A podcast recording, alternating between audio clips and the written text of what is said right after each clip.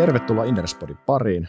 Mun nimi on Sauli Vileen ja mulla on studiossa vieraana investointipankkiiri Sami Miettinen, a.k.a. neuvottelija. Morjesta Sami. Morjesta joo, taas nähdään. Äh, ollaan kuulijoille tiedoksi niin kuin monesti juteltu, lähinnä niin kuin keskuspankkikapitalismista ja sosialismista ja ää, markkinoiden liikkeestä muilla kanavilla. Ollaan muutama, muutama vedos vedetty tuolla Samin, Samin, Samin neuvottelijakanavalla ja tota, nyt, nyt saatiin Sami myös Inderespodiin vieraaksi. Tänään olisi tarkoitus tota, puhua yritysjärjestelyistä, listautumisista, investointipankin näkökulmasta. Yritetään avata sitä ehkä vähän semmoista salamyhkäisyyden verhoa, mitä siellä kulisseissa oikeasti tapahtuu, mitä investointipankkiirit tekee, miten nämä IPO-prosessit oikeasti menee. Mä uskon, että monelle meidän kuulijoista on aika vieraita asioita itse asiassa, koska sijoittajat näkee vaan sen tietyn ne näkee vain sen lopputuleman, mutta te, siellä kulississa tapahtuu kuitenkin aika paljon kaikkea, että joku yhtiö vaikka, mitä, mitä pitää tapahtua, että se päätyy vaikka pörssiin asti ja antiin asti, niin lähdetään näitä asioita perkaamaan auki ja puhutaan sitten lopuksi myös pikkusen, tota, sulla on aina vahvat markkinanäkemykset, puhutaan myös loppuun vähän, että mil, miten tämä markkina makaa tällä hetkellä niin sanotusti, mutta aloitetaan he siitä, että kuka, jos sä vielä vähän käyt läpi, että kuka on Sami Miettinen? Ah, no niin, se egoistille mieluisa aihe. Niin. Mä oon tämmöinen tuota, wannabeen alle, eli tota, huomattavasti köyhempi versio, mutta ää, siis olen investointipankkiri ollut sekä Lontoossa 12 vuotta, mä olin noissa jättipankeissa Credit Suisse, Sebi, ää, ja aloitin urani tuolla Nordean esiasteessa, jossa te, tehtiin muun muassa niin Nokian renkainen listautumisanti vuonna Miekka ja Kivi.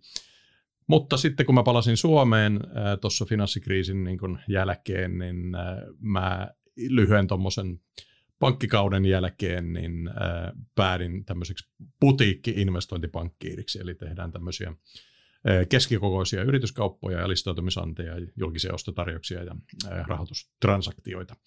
Mutta sitten tässä ähm, koronan aikana, kun maailma meni kiinni ja mä en pystynyt hurmaamaan ihmisiä käymällä niiden kanssa lounaalla, niin perustin sitten tämmöisen neuvottelijakanavaan ja kas kummaa se on nyt tota, melkein jo rahapodissa kiinni, eli semmoista 150 000 kattelua kuukaudessa, että alkaa olla jo ihan hyvää näkyvyyttä.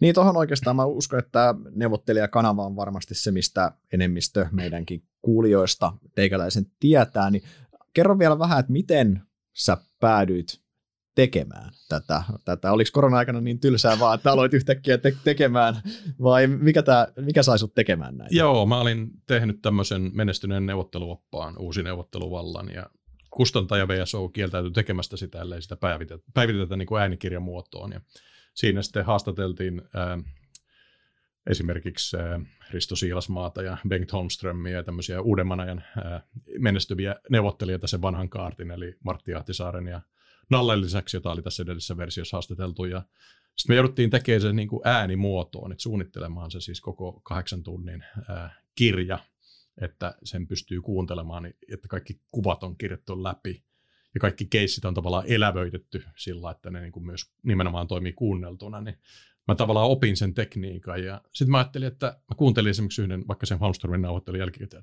tämähän on täydellinen podcasti, että tänhän voisi vetää niin kuin, tuupata semmoisenaan tonne ja, ja tota, sitten mä ajattelin, että no, kokeillaan tätä ja sille, sille tielle jäi. Just näin. Ja sulla tulee näitä, sulla tulee melkein viikoittain näitä tätä nykyään. Kyllä se tulee ja mulla on niin kuin runsaiden pulaa vieraista, että tulee todella hyviä vieraita tässä. Että esimerkiksi tässä ää, kun tätä nauhoitetaan, on just vetänyt purkkiin Yrjö Trögin ja, ja tuota, Lapvallin toimitusjohtaja Jarmon kanssa tuota, heidän kokemukset listautumisanneista, niin, niin se kannattaa muuten kuunnella, niin se tukee tätä todennäköisesti ihan hyvin. Joo, tosiaan tänään nauhoituksessa on kuudes päivä, kuudes päivä toukokuuta. Tota, ää, ennen kuin mennään tuonne investointipank pankkien ihmeelliseen maailmaan, niin kerro vielä tota, vähän pohjustuksena sitten siihen lopun markkina, markkinapohdintoihin, että minkälainen sijoittaja on Sami Miettinen?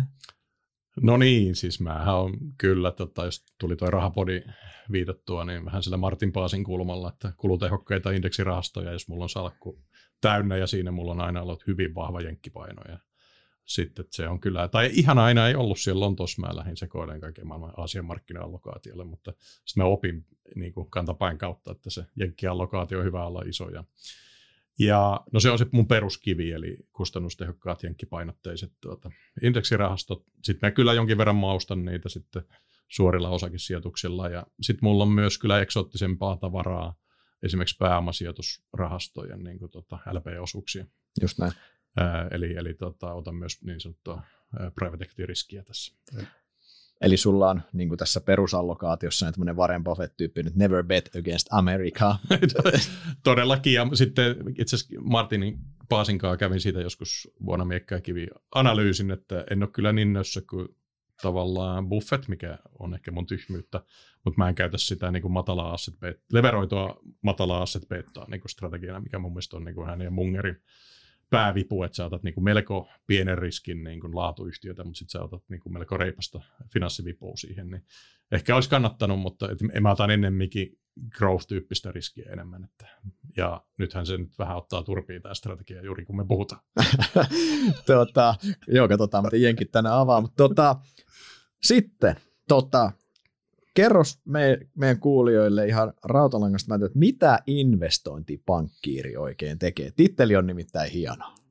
Joo, siitä on tota, kaikenlaisia klassisia määritelmiä, mutta käytännössä äh, vaikeiden rahoitustransaktioiden mahdollistaja, eli, eli se neuvottelija, joka mahdollistaa vaikka yrityksen julkisen ostotarjouksen toteuttamisen tai, tai tuota firman myymisen tai listautumisannin tai rahoitus, ää, uudelleen rahoituskierroksen tuota, mahdollisimman halvan tuota, ja sopivan toteuttamisen. Niin, eli te olette niin kuin yrityksen ylimmän johdon niin kuin konsultteja tietyllä tavalla, voisi myös näin, näin Joo, se missä kun oltiin, kun oli olevinaan niin kuin maailman Suomen paras investointipankki, niin ää, kutsuttiin sitten mun kaltaisia ihmisiä yritys, ää, kauppakonsulteiksi, että, mutta mä kieltäydyn ottamasta tämmöistä titteliä, että mä kyllä vielä investointipankkiiri. No niin.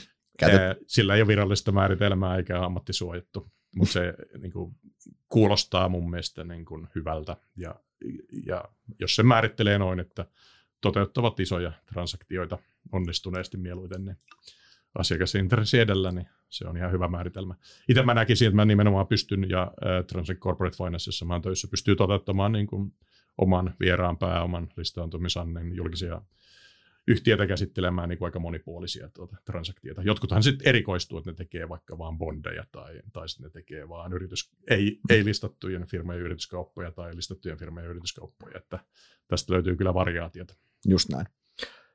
No ruvetaan, aletaan purkaa sitä investointipankkiirin työkenttää listautumisanneista. Se on varmasti se sijoittajien kannalta kaikkein, kaikkein kiinnostavia tässä viimeisen, viimeisen parin vuoden aikana. Se näky, näkyviinkin, kun Ipoja on tullut, tullut niin reippaasti Helsinkiin, niin tota, tota, jos lähdetään miettimään ihan sitä, että miten se järjestäjä valitaan, eli jos mulla nyt on vaikka Saulin pultti ja mutteri ja mä haluaisin sitä tuoda pörssiin sitten, niin avaako vähän sitä, että miten, lop, miten, miten sitten minä yrittäjänä päädyn valitsemaan jonkun teistä, mitä siellä kulisseissa tapahtuu? No itse on ollut tässä monta vuotta pörssin ja Suomen yrittäjän eh, listautumisantikouluttaja ja tämä meidän tässä nyt viime vuonna toteuttama Norhyden listautumisanti tuli ihan sieltä, eli tämä Yrjö Trög ja, ja tuota hänen ää, hallitustiiminsä koulutettiin pörssin ja Suomen yrittäjänä myös minun toimesta, että tämä olisi vaihto, exit-vaihtoehto. Tämä oli 2019 ja nyt sitten 2021 ensimmäinen päivä joulukuuta sitten me saatiin kunnia toteuttaa tämä. Mm. Siinä ää, toki pyydettiin virallinen tarjous ja on mahdollista, että hän, hän sitten tuota, kysyi muiltakin investointipankkeilta mm. tarjousta sitten siinä, mutta en ole itse asiassa ihan varma tuosta. Ja, mutta siis jos siinä ei, ollut, ei olisi ollut tätä ja Jari Laurialan, joka oli siinä myös vastuupartneri, niin pitkäaikaista suhdetta yhtiön sen omistajiin, niin, niin todennäköisemmin se tilanne olisi siis semmoinen, että meille tulisi tarjouspyyntö, että haluatteko tehdä tarjouksen listautumisannesta, ja yhtiö tekisi sen parin muunkin mahdollisen vaihtoehdon kanssa, ja sitten jollain kriteereillä valitsisi niistä parhaan. Eli tässä on niin kuin kaksi tietä, tämmöinen niin kuin luottamukselliset suhteet, ja, mm. ja tavallaan uskotaan, että nuo kaverit nyt sopii meille vaan niin hyvin, että mennään niiden kanssa. Ja sitten on mahdollisesti tämmöinen kilpailutilanne. Just näin. Ja tossahan varmasti on ihan loogista, että jos on vaikka ollut se sama kumppani aikaisemmin rahoitusjärjestelyissä tai, tai ties missä, niin sähän jatkat niiden samojen kanssa sitten myös sen listautumisprosessin, mutta sitten just jos ei sulla välttämättä ole niitä, niin sitten haetaan avoimelta markkinalta niin mm. sanotusti mm. ne ta- tarjoukset. Minkälaisia asioita niin kun siellä yritykset keskimäärin niin kun kyselee, mit, mitkä asiat, asiat siellä niin kuin kiinnostaa. Hinnoittelu on varmasti, niin kuin tämä palkkiorakenne on yksi, mutta siellä on varmasti mm. paljon muitakin asioita, mitä niin kuin, mi, mistä siellä kilpaillaan niin sanotusti. Joo, no referenssithän on ylivoimasti tärkeämpi, että ne mitä ne tekee, niin ne soittaa aikaisemmille asiakkaille, että oliko tuo Miettinen tai Lauriala sanansa mittainen ja osaako se hommansa. Eli, mm-hmm. eli se on niin kuin varmasti ehkä tärkein, että, koska tämähän on niin kuin hyvin henkilövetosta hommaa, että sulla on käytännössä niin kuin neljän tai viiden hengen mm-hmm. tiimi, joka se hoitaa ja niistä sitten niin kuin minä ja Jari oltiin vastuullisia, että on, onko nämä tämmöisiä kavereita, että kun niille antaa monimutkaisen projektityön, jossa on koko elämän työ ja sen niin kuin mahdollinen tuota, uusi tulevaisuus kyseessä, niin että ne myös hoitaa sen, vaikka tulisi vasteenkäytömiseksi. Mutta sitten sen lisäksi tuo hinta tietysti sitten tavallaan, että onko, onko niinku projektijohdollisia kykyjä. Tässähän on niinku luokkaa viisi muutakin neuvonantajaa kuin se investointipankki. Ja ää, että pystyykö tavallaan tämä sitten investointipankki sommittelemaan siitä semmoisen tiimin, joka soittaa yhtä viulua ja orkesteria ja, ja sitten tuota, pystyykö mahdollisesti jopa kilpailuttamaan nämä muut lakitoimistot ja ää, viestintätoimistot ja mahdollisesti merkintäpaikan ja sitten jopa Inderesiä voisi yrittää mm, kilpailuttaa. Mm, analyysin, kuinka... anal- analyysin tarjoaja myös voi olla yksi, niin. yksi vaihtoehto siinä prosessissa kyllä. Niin, ja pystyykö hän myös val- vakuuttamaan nämä muut, että tämä on semmoinen anti, joka menee läpi ja siihen kannattaa tulla mukaan ja siihen kannattaa tehdä niin kuin panostaa ne niukat resurssit, mitä kaikilla yhtiöillä on. Just. Koska siis näähän on tämmöisiä hittämishommia, että jos sä meet niin kuin väärin projekteihin, niin sulla jää niin kuin luukäteen. Kyllä. Eli, eli harva niin kuin laskuttaa siinä matkan varrella, eli sulla se tulee onnistumispalkkio tyyppisesti tämä palkkio lähes aina, ainakin investointipankkiirille. Just näin. Tota, puhutaanko tässä vaiheessa vielä ollenkaan valuaatiosta? Eli jos, jos mä laitan se, se Saulin pultti ja mutterin tota, tarjouksen, että mä haluaisin listautua, niin on, onko siinä mun tarjouspyynnössä, pyydänkö mä teiltä tahoilta alustavaa näkemystä valuaatiosta, vai onko tämä asia, mistä puhutaan sitten vasta myöhemmin? No vähän riippuu, siis sinänsä se on osittain irrelevantti, että tärkeämpää on se siis annin koko, että tarvitsee, että, että esimerkiksi tässä Norhydron keississä he tarvitsivat kahdeksan miljoonaa ja vaikka nyt se Lapval, jonka toi Maria mä jututin, niin he tarvitsevat viisi miljoonaa, niin se on ehkä siis se ensimmäinen suhteutus ja se ei niinku, sit sen suhde siihen yhtiön arvoon on ehkä sekundäärinen, että tietysti jos se sun kahdeksan miljoonaa Norhydrolla on tällä hetkellä noin 40 miljoonaa markkina-arvo, niin se 8 miljoonaa on aika iso osa siitä, mutta ei kuitenkaan niin kuin järkyttävän iso, mutta jos se olisi tyyliin, pitäähän se nyt olla se arvo suhteessa, että sä tiedät, että se raha kannattaa kerättää sinne firmaan ja sitten se toteutuva markkina-arvo, joka on siis pre-money valuation ja sen uuden rahan summa, niin tota, että se on niin kuin järkevä. Mutta sitten sun myyntinäkemys on merkit, erityisen merkittävä, jos sitten myydään niitä osakkeita eikä vaan kerätä tota, niin kuin rahaa firmaan. Mutta se on aika vaikea peli. Voidaan siitäkin siis puhua, miksi se on vaikea peli. Mutta kyllä jo sulla pitää olla hinta, ja jotkut tietysti vois ajatella, että vedetään siihen niin kuin hirmuisen korkea hinta, ja sitten myöhemmin, myöhemmin pyydellään anteeksi. Jotkut näin tekeekin, mutta ei se ole niin kuin meidän, meidän toimintatapa, koska, koska miksi sä niin tekisit. Että, tai tavallaan voithan sä sillä jonkun hurmata, mutta sitten tulee sitten taas ensimmäisen asteen luottamuksen menetys, kun heti kun saat sen mandaatin, niin sanotkin, että tämä oli bullshitti, että nyt näytetään teille ne oikeat luvut. Niin, siis mä, toi, eikö toi on vaan semmoinen, mutta se seuraava kysymys tuossa olikin, että, että onko tässä, koska se, se valuaatio, kun se tuossa saattaa olla mukana, niin mä oon, mä oon joissain tapauksissa on, on kuullut välillä, että on päivitelty sitä, että on luvattu just ummet mm-hmm. ja lammet, ja sitten kun se todellisuus tulee, niin se valuaatio on eri. Mä ymmärrän, että siis jos vaikka sanotaan, että sä olet puhunut vuosi sitten yhtiön kanssa, niin valuaatiot oli vuosi sitten, varsinkin jos on vaikka teknologiasektorilla, niin vuosi sitten valuaatiot oli eri markkinalla. Kyllähän ne on, nehän on muuttunut jo markkinan toimesta, mutta onko kuinka paljon tätä sun mielestä on, että, että, että puhu, puhutaan ihan muuta, vai onko, onko nämä vaan pääosin tapaukset, onko kaikilla kuitenkin se integriteetti lähtökohtaisesti niin korkealle mm. taju, että sehän saa omaa oksansa siinä? No ainakin pitäisi pystyä kertoa, että mistä se, mihin se perustuu. Eli, eli tuota, ja money talks and bullshit walks, että tavallaan jos sä vaan käytetään referenssimultipelejä ja sanot, että kyllä teille sopii nämä toimialan niin kuin helmien multipelit, jotka on korkeita, niin, niin, niin tavallaan sit pitäisi pystyä vähintäänkin sanoa, että miksi sitten sijoittajat, laittavat omaa rahansa siihen, niin ajattelisivat my- myös näin. Ja sitten tämmöistä perushygienää, että onko sillä joku turvabufferi eli ipodiscountti siinä mukana vai ei, ja, ja sitten tota, että kyllä siis pitäisi pystyä rakentamaan semmoinen niin kuin ketju siihen toteutukseen saakka, että tämä nyt on ne verokkipohjainen hinta ja tämä on DCF-hinta ja tässä on sitten tota vähän niin kuin optio upsidea ja tässä on sitten rahoitusrakenteen vaikutus, että esimerkiksi jos siellä nyt on paljon velkaa ja sitten se muuttuu velattomaksi, niin on silläkin joku riskivaikutus ja, mm. ja sitten on joku discountti ja, ja sitten on vielä se raha sekin vartija, että näkeekö he myös tämän samalla lailla niin paljon, että he laittaisivat omaa kallisarvoista rahaa siihen Just riskillä, mahdollisesti ankkurisijoittajana, jossa sulla on pitkäaikainen riski, jos markkina menee alta, niin se edut silti niin kuin juridisesti maksaa se raha, jos, jos sitä sitten pyydetään. Koko tämä ketju pitäisi niin kuin jotenkin tiivistää jo siinä pitsitilanteessa, ja tämä on tietysti helpompaa, jos sulla on luottamuksellinen suhde tai joku projekti, joka siinä pyörii jo nyt, niin sä voit sen rauhassa kertoa. Sitten jos se niin kuin kaikki pitää tiivistää yhdessä dokumentissa, jossa sulla on tunti aikaa pitsata sitten hallitukselle, niin paljon vaikeampaa. Itse asiassa monella investointipankkirjalla strategia on, että ne ei osallistu ää, tarjouspyyntöihin. Niin. Eli siis sekin voi olla ihan, niin kuin, jos sä tavallaan oot tarpeeksi hyvä tai sulla on vaan autenttisesti niin vähän kapasiteettia, että sä pystyt tekemään vaikka tyyliin yhden nipon ää, per niin kuin puoli vuotta, niin, niin, niin sitten se voi olla ihan järkevää niin kuin valita ne shottinsa sillä, että ei osallistu ollenkaan tarjouspyyntöihin. Just näin. Miten sitten investointipankkiirin rooli IPOssa. Sä vähän kävitkin sitä läpi, eli te, te, te, olette, se, te olette tavallaan se orkesterin kapellimestari ja te olette sen, pääomist, te olette sen, sen, sen no pääomistajan kautta hallituksen, niin se niiden oikea käsi voisi sanoa siinä käytännössä. Eli te pidätte, te autatte valitsemaan ne oikeat kumppanit siihen kokonaisuuteen ja te pyöritätte sitä koko sirkusta, eikö mm. käytännössä. Sitten sen lisäksi niin tehän vastaatte myynnistä sitten. Eikö näin? Se on just näin ja se on ehkä se tärkeä homma, että, ja, ja siitä sit saa kyllä ottaa oikeasti vastuuta, koska se ei ole helppoa. Eli tota, nämä, Suomi on pääomaköyhä maa, tästäkin ollaan joskus puhuttu, mm. ja meidän instituutiot on, on niin kuin vähän kronkeleita, ja, ja tämä on niin kuin vaikea yhtälö myyntityölle.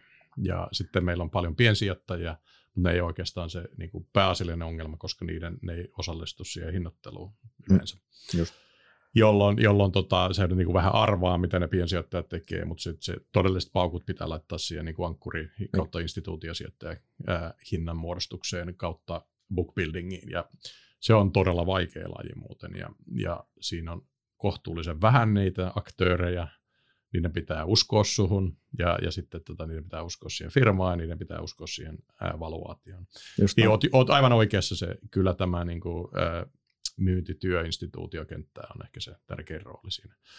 Mutta sen rinnalla on itse asiassa ihan projektityö, eli, eli tuota, investointipankkireja on kahta laatua, on niin kuin myyviä investointipankkireja ja eksekuuttaavia investointipankkireja, ja maailma on täynnä hyviä projektinjohtajia myös investointipankkipuolella, mutta maailmaan huutaa aika paljon niitä myyviä neuvottelivia investointipankkireita, että sitten löytyy semmoisia valioyksilöitä, jotka tekee suverenisti näitä molempia. Just näin. Tota, mennään tuohon valuaation kohtaan, on tosi kiinnostava teema, mutta ehkä tuosta vielä, kun se myyntihän kuuluu tosiaan investointipankille, niin tämähän ehkä moni sijoittaja jos ihmettelee, että miksi kun on isoja anteja, oikeasti isoja, vaikka puhutaan niin kuin satojen miljoonien transaktioista, niin niissä yleensä se järjestäjä on iso pankki tai iso pankkiiriliike, kenellä on sitten niin kuin ihan globaalia myyntiverkostoa tai kansainvälistä myyntiverkostoa vähintään, ja sitten taas nämä pienemmät annit, tämmöiset niin kuin esimerkiksi First Note-annit ja näin, niin niitä, näitähän tekee taas paljon näin sanotut putiikki, pankin, tässähän on tämä, koska teillähän esimerkiksi, eihän teillä tai muilla putiikeilla, eihän niillä ole semmoista, eihän teillä ollut sinänsä omaa myyntivoimaa, tai te olette se itse, mm. te käytte ihan jalka, jalkapelillä tuolla tapaamassa instituutiota koputtelemassa oville, että haluatteko kuulla tästä kun sitten jos sun pitää myydä satoja miljoonia, niin sitten sä tarvitset sun ison niin kuin meklarimassan ja tämän käytännössä tukemaan mm. sitä myyntiä, eikö se näin mene käytännössä? Näin se on, ja mä itse asiassa arvopaperi haastattelin mua tästä samasta tematiikasta tuossa joulukuussa 2021, niin mä soitin mun frendeille Goldmanille, Citibankille, tota, Nomuralle, ja, ja tota, no, joku, joku vielä oli näistä isoista pankeista, että, että miten ne käytännössä tekee sen, ja sitten se viesti oli, että niin kuin alle sadan miljoonan anteihin ne edes niin kuin vaivaudu mm. tuleen, että, että se on sitten taas sillä, eihän ne niin kuin pystyisi edes tekemään tämmöistä se, kon, se koneisto, on, koneisto on suunniteltu vähän, vähän, vähän iso, isompaa, isompaa varten. Niin, että tykittää jonnekin Calpersille, Kalifornian niin pension fundille, että pistetäänkö 30 miljoonaa tikettiä. Just näin, just näin, että se mittakaava on, on pilkkoon eri, paik- eri paikassa siinä. No mutta sitten hei toi valuaatio, niin kuin tosi kiinnostavaa se listautumisen valuaatio, niin kuka sen lopullisen päät, tai sen päättää hallitus totta kai, mm. mutta miten siihen lopulliseen maagiseen numeroon sitten päädytään? Avaa meille tämä koko, koko, koko ketju. No ensinnäkin se pitää päättää se Annin koko. Siinä on nyt semmoinen, vähän sitä yliliiotellaan sitä First Note-maailmassa, sitä 8 miljoonan rajaa, että kyllä se sen yli voit mennä ja, ja tota, sitten se vaatii finanssivalvonnan niin kun esitetarkastuksen, jos se menet yli. Mutta ensin niin määritä tietysti se, että paljon sä keräät rahaa ja se kannattaa niin olla niin kuin aika hyvin fiksattu. Toki siinä voi olla semmoinen ylimyynti optio sitten, joita jotkut käyttää. Esimerkiksi tässä Lapvallissa käytettiin sitä, vaikka se oli muuten pieni anti, niin siinä oli, myytiin sitten tätä vähän lisää siitä allokaatiosta, mutta no sen jälkeen sä tiedät, mitä sun pitää myydä. Sitten sä rupeat katsoa sitä riskiä, että on ollut vähän tuulinen markkina. Sitten kun sä tuut ulos sillä, niin, niin kuinka paljon tavallaan sitä ankkurikautta, varmaa kysyntää sä tarvitset sitä ennen, ja kuinka paljon sä tarvit noita varoventtiileitä, eli esimerkiksi siitä instituutio Annin niin leikkausta. Meillä oli Norhydrossa esimerkiksi ää, mahdollisuus leikata sitä ankkurisijoittajan niin kysyntää 25 pinnaa alaspäin, ja me leikattiinkin. Mm. Lapvalilla oli jopa niin kuin mahdollisuus leikata sitä 50 pinnaa. Kyllä. Ja käytti sen kokonaan. Jotkut annejärjestäjät ei käytä tuota ollenkaan, mikä on, niin kuin, siis se on neuvotteli mm. asia, se ne instituutit välttämättä haluaa halua tuota, siis ainakaan sitä niin kuin tämän investointipankin optiota leikata niitä alas, että se, se saattaa herättää knärää, mutta se on niin kuin hyvä, että siinä on ää, vaihteluväriä, sitten taas niin kuin lisämyyntiopti voi olla ihan järkevää, ää, sitten että saa niin kuin kasvatettua sitä kokoa tarpeen mm. mukaan. Mutta sitten tullaan tähän sun kysymykseen, niin sitten se tavallaan peruskysynnän niin kuin targetti on tosi tärkeä, eli kuinka paljon sä lähdet sitä niin kuin antia varmistaa, että sinne kun eli kuinka paljon, ankkure, niin, niin, kuinka paljon ankkureita sulla on Ja se siellä. tapahtuu siellä, niin kuin, siinä on niin kuin, saattaa olla hyvinkin pitkä niin kuin ei-julkinen jakso, jossa sä tota, tavallaan teet tämmöistä pilot fishingia ja hintakeskustelua ja sitten tota, saattaa olla vielä se julkisen vaiheen aikana käyt sitten tota, lisää tätä keskustelua ja sulla on mahdollisuus sitä ankkuribukkia niin kuin piilossa kasvattaa aika paljonkin. Ja, ja sitten kun sä lähdet myymään, teet sen yhtiöesityksen, niin sitten sä räväytät sen ankkurikirjan niin kuin julkiseksi ja sitten kerrot, että voiko sitä flexata esimerkiksi Joo. alaspäin. Mutta sitten se on jo peli, peli niin kuin pelattu, että sulla on niin kuin tietty minimi äh, myynti äh, hard stop, jonka sun on vaan niin tungettava sinne, ja sitten sä avaat sen tuota, yleisölle, ja sitten sieltä lähtee tulee niin kuin random määrä kysyntää. Totta joka, ja sitten kun se on lähtenyt rullaamaan se kysyntä, niin sulla on sitten esimerkiksi viiden päivän jälkeen niin kuin tuota, mahdollisuus keskeyttää se, jos sulle tulikin sitä jo laariin tarpeeksi. Ja sitten sä teet sen allokaation. Just näin. Kun sä oot keskeyttänyt sen niin kuin, yleisö- ja mahdollisen mm. instituutio myynnin, sen ankkuri Just näin peruskiven päälle. Ja sitten päästään siihen allokaatiokysymykseen. Joo. joku Mennään siihen allokaation ko- kohtaan, mutta tuohon vielä tuohon valuaatioon, niin onko se siis sille, että te, tätä käytte tapaamassa noita instituutioita, he, niin käytteekö te esittämässä heille, että me ollaan ajateltu, että tämän Saulin pultti- ja mutterifirman arvo on nyt 10 rahaa, että kiinnostaako mm. tämä tällä, vai onko se enemmän, että miettikö te vaan esittelemään sen pultti ja mutterin sinne, ja onko se sitten, että he tavallaan sanoo, että joo, kiinnostaa, voidaan lähteä mukaan kahdeksalla rahalla. No ei ole todellakaan tuo jälkimmäinen, että kuka, kukaan ei tee noin, että menispä, niin. menispä noin, että paljon laitetaan Sami. Niin, niin. mikä se, tota, mites, mites, onko, onko se, että te tuotte pöytään, siis te, te tuotte jonkun indikatiivisen hinnan ja te testaatte mm. vähän, että resonoiko se sillä? No ei se edes toikaan, eli kyllä siis sun pitää myydä se business caseinä se äh, homma, että tavallaan tämä ankkuri, äh, ankkuri niin kuin tuota, neuvottelu on, pitää ottaa äärimmäisen tosissaan. Se on niin kuin ehkä tärkein vaihe siinä koko mm-hmm. Ja, ja siinä kyllä kannattaa valjastaa se myös yhtiö, toimitusjohtaja, hallituksen puheenjohtaja ja pääomistaja niin kuin mukaan siihen. Ja, ja tota, vähän riippuen niiden kommunikaatiokyvyistä, niin, niin, tuota, niin sitten tehdä se yhteistyössä.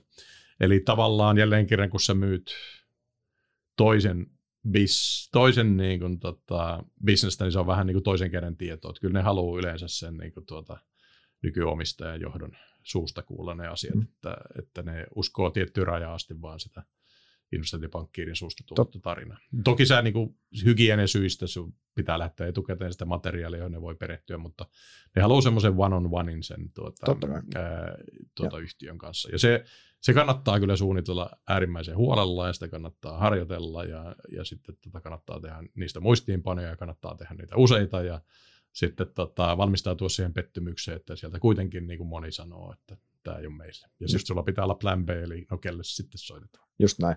Mutta onko se käytös, että, voiko sen sanoa, että ankkurit päättää sen valuaation lopulta käytännössä. Joo, kyllä sitä voi ohjailla. Siis toki sä voit jakaa esimerkiksi tota, sen niin kuin sun näkemyksesi kompseista ja muista. Ja sit se on niin kuin hyvä tehdä myös, niin kuin tässä puhuttiin, että tässä on tämä pre-money valuation, tässä on miksi sitä rahaa kerätään, myydäänkö sekundääriä, ehkä palataan siihenkin, Ää, kerätäänkö firmaa, miksi se firma juuri nyt haluaa ne rahat, mm-hmm.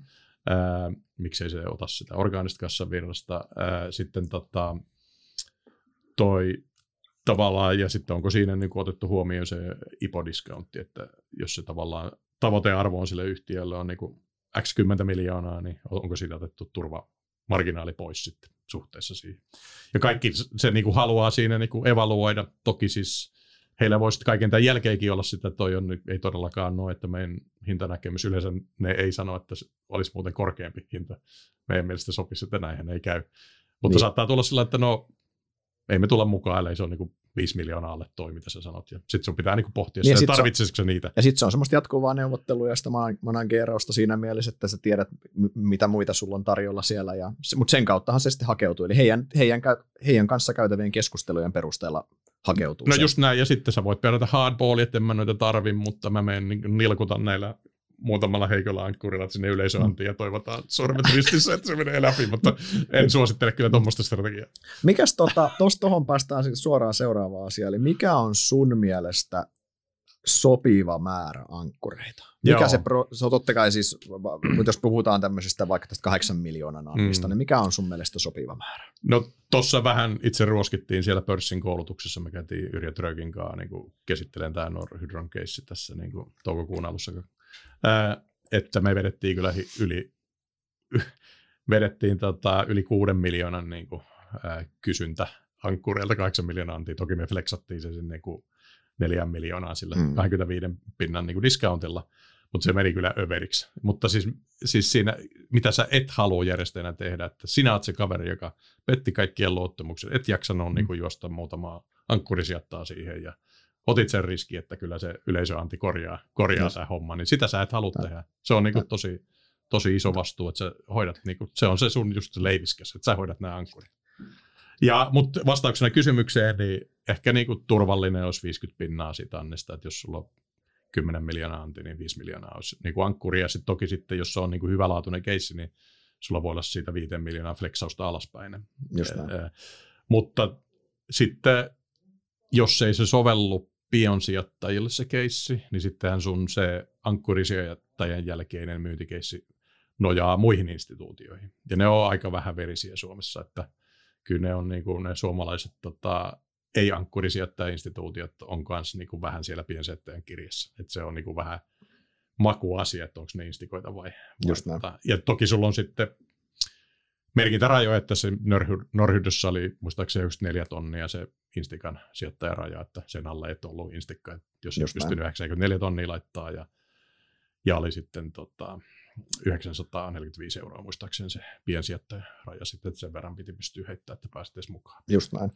Tota, Miten sitten yksi ehkä yleisimpiä, ainakin viime vuonna tämmöisiä niin sanottua rutiinan aiheita niin kuin oli, on ollut tämä, että sijo, yksityissijoittajille jätetään liian vähän osakkeita siitä Annista, että sinne jätetään vaan murusia ja sitten tulee paljon merkkaa ja sitten jokainen saa määrän, mihin ei olla tyytyväisiä mä sen verran voin alustaa, sä voit sitten jatkaa, mutta tavallaan mun, mä, mä ymmärrän niin kuin teidän puolelta tämän tuskan, koska se yksityissijoittaja kysyntä on kirjoittamaton kortti siihen mm. päivään asti, kun anti aukeaa. Sulla voi olla hyvä riidi, että markkina on kuuma ja tämä, toi, tämä firma on ymmärrettävä ja tämä varmasti mutta mut just se, että mitä jos sä ootkin väärässä tavallaan. Eikö tämä, eikö tämä, tämä, niin tämä on tämä dilemma, että sä et voi tietää ja sitten tässä on sulla se vastuu, että sitten jos ei se kysyntä vedäkään, niin saat se koko kämmisin koko homman periaatteessa. Joo, aina pitää siis miettiä, että jos koko kirja jää lyhyeksi, mitä siis se on tapahtunut, niin sitten kaikki saavat täyden allokaation. Ja kukaan niin. ei ja sitä tämä on tämä voittajan, kiro, voittajan kirous niin, niin. sanotusti. niin. se on se niin kuin worst case, että siis sitä ei missään tapauksessa, not on my watch, niin kuin se pitää sen verran olla, niin kuin sit pitää viheltää se peli poikki ja sanoa, että nyt vaikka tämä olisi julkinen, niin me ei tätä tehdä.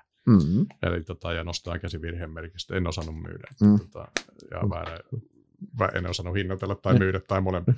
tai markkina sitten Mutta mut pitäis, kun sä, sä, oot nyt tässä, sä oot tässä kun ei, ei ole muitakaan, ketä, ketä syyttää tässä, niin sä oot investointipankkiiri kollegoiden edustajana ja yksityissijoittajat syyttää, että jätätte liian vähän niille. Niin no niin, mitä no sitten se on se toinen pää. No se on sitten tavallaan tietyllä tavalla helpompi kestää se, että sitten allokoidaan sitä niin kuin naurettavaa kahta prosenttia pukista ja eihän se ole kivaa.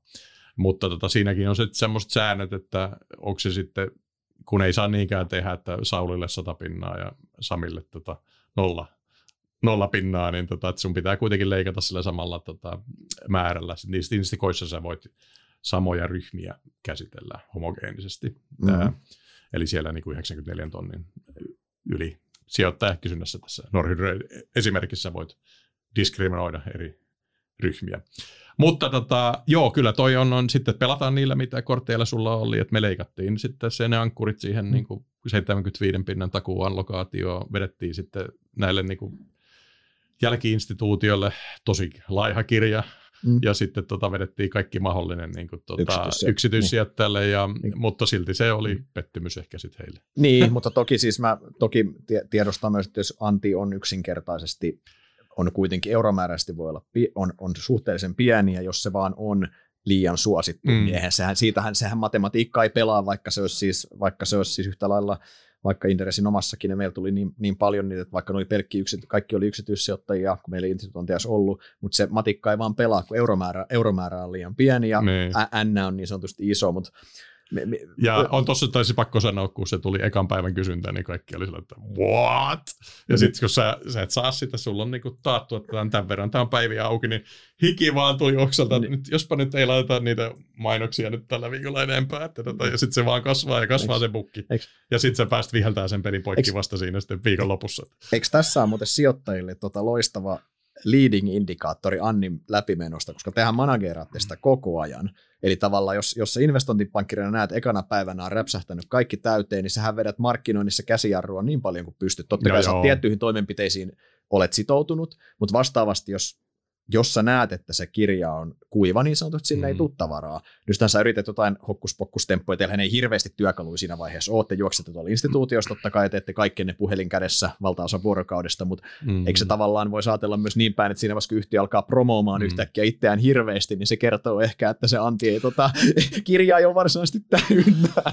Se, se voi olla noin tuossa, siis ei kyllä, siis tämä markkinointi ei leikattu, mutta siis tavallaan, ei, siis ei, huomattiin, ei, että kylmä hiki oli siellä, ne pyörii ne nunnetin ainokset koko ajan mutta sieltä tulee joo, lisää kamaa. Totta kai sitoutunut, mutta, mutta eikö periaatteessa voi... Niin kuin... Vois sitä, vois sitä itse asiassa varmaan jollain heuristialla tehdä, mutta niin. sitten siinä on vähän sekin, että tota, kuinka paljon se, jos se lähtee menee huonosti, niin voi vaan kuvitella, mikä se fiilis on siellä siellä investointipankkiirin ja sen firman ja omistajan oh. välillä, että nyt kuinka paljon siinä nyt sit keksitään siinä niin kuin muutaman päivän eihän, aikana hokkuspokkuksia. Että. Siis senhän pitäisi pelastaa käytännössä, että sieltä tulee yksittäisiä niin kuin instituutioita, ketkä tulee sitten siihen kirjaan mm. vielä saa houkuteltua Sehän mukaan. on sisäpiiritietoa, eli siis siinä on niin kuin tosi tiukat ää, tota, salaiset kammiot, jossa se tieto vielä leviää, että, tota, että sekin on kanssa sitten, että se, se vaan pitää sillä pokerinaamalla vetää, mm. tota, että nyt täältä tulee kauheat kasat kysyntää. Ei, eihän, eihän, eihän sitä kirja, siis, siis tämä on muuten hyvä kysymys, ket, niin. kui, ketkä kaikki näkee kirjan kehityksen? Investointipankki näkee, hallitus näkee, jo, johto näkee.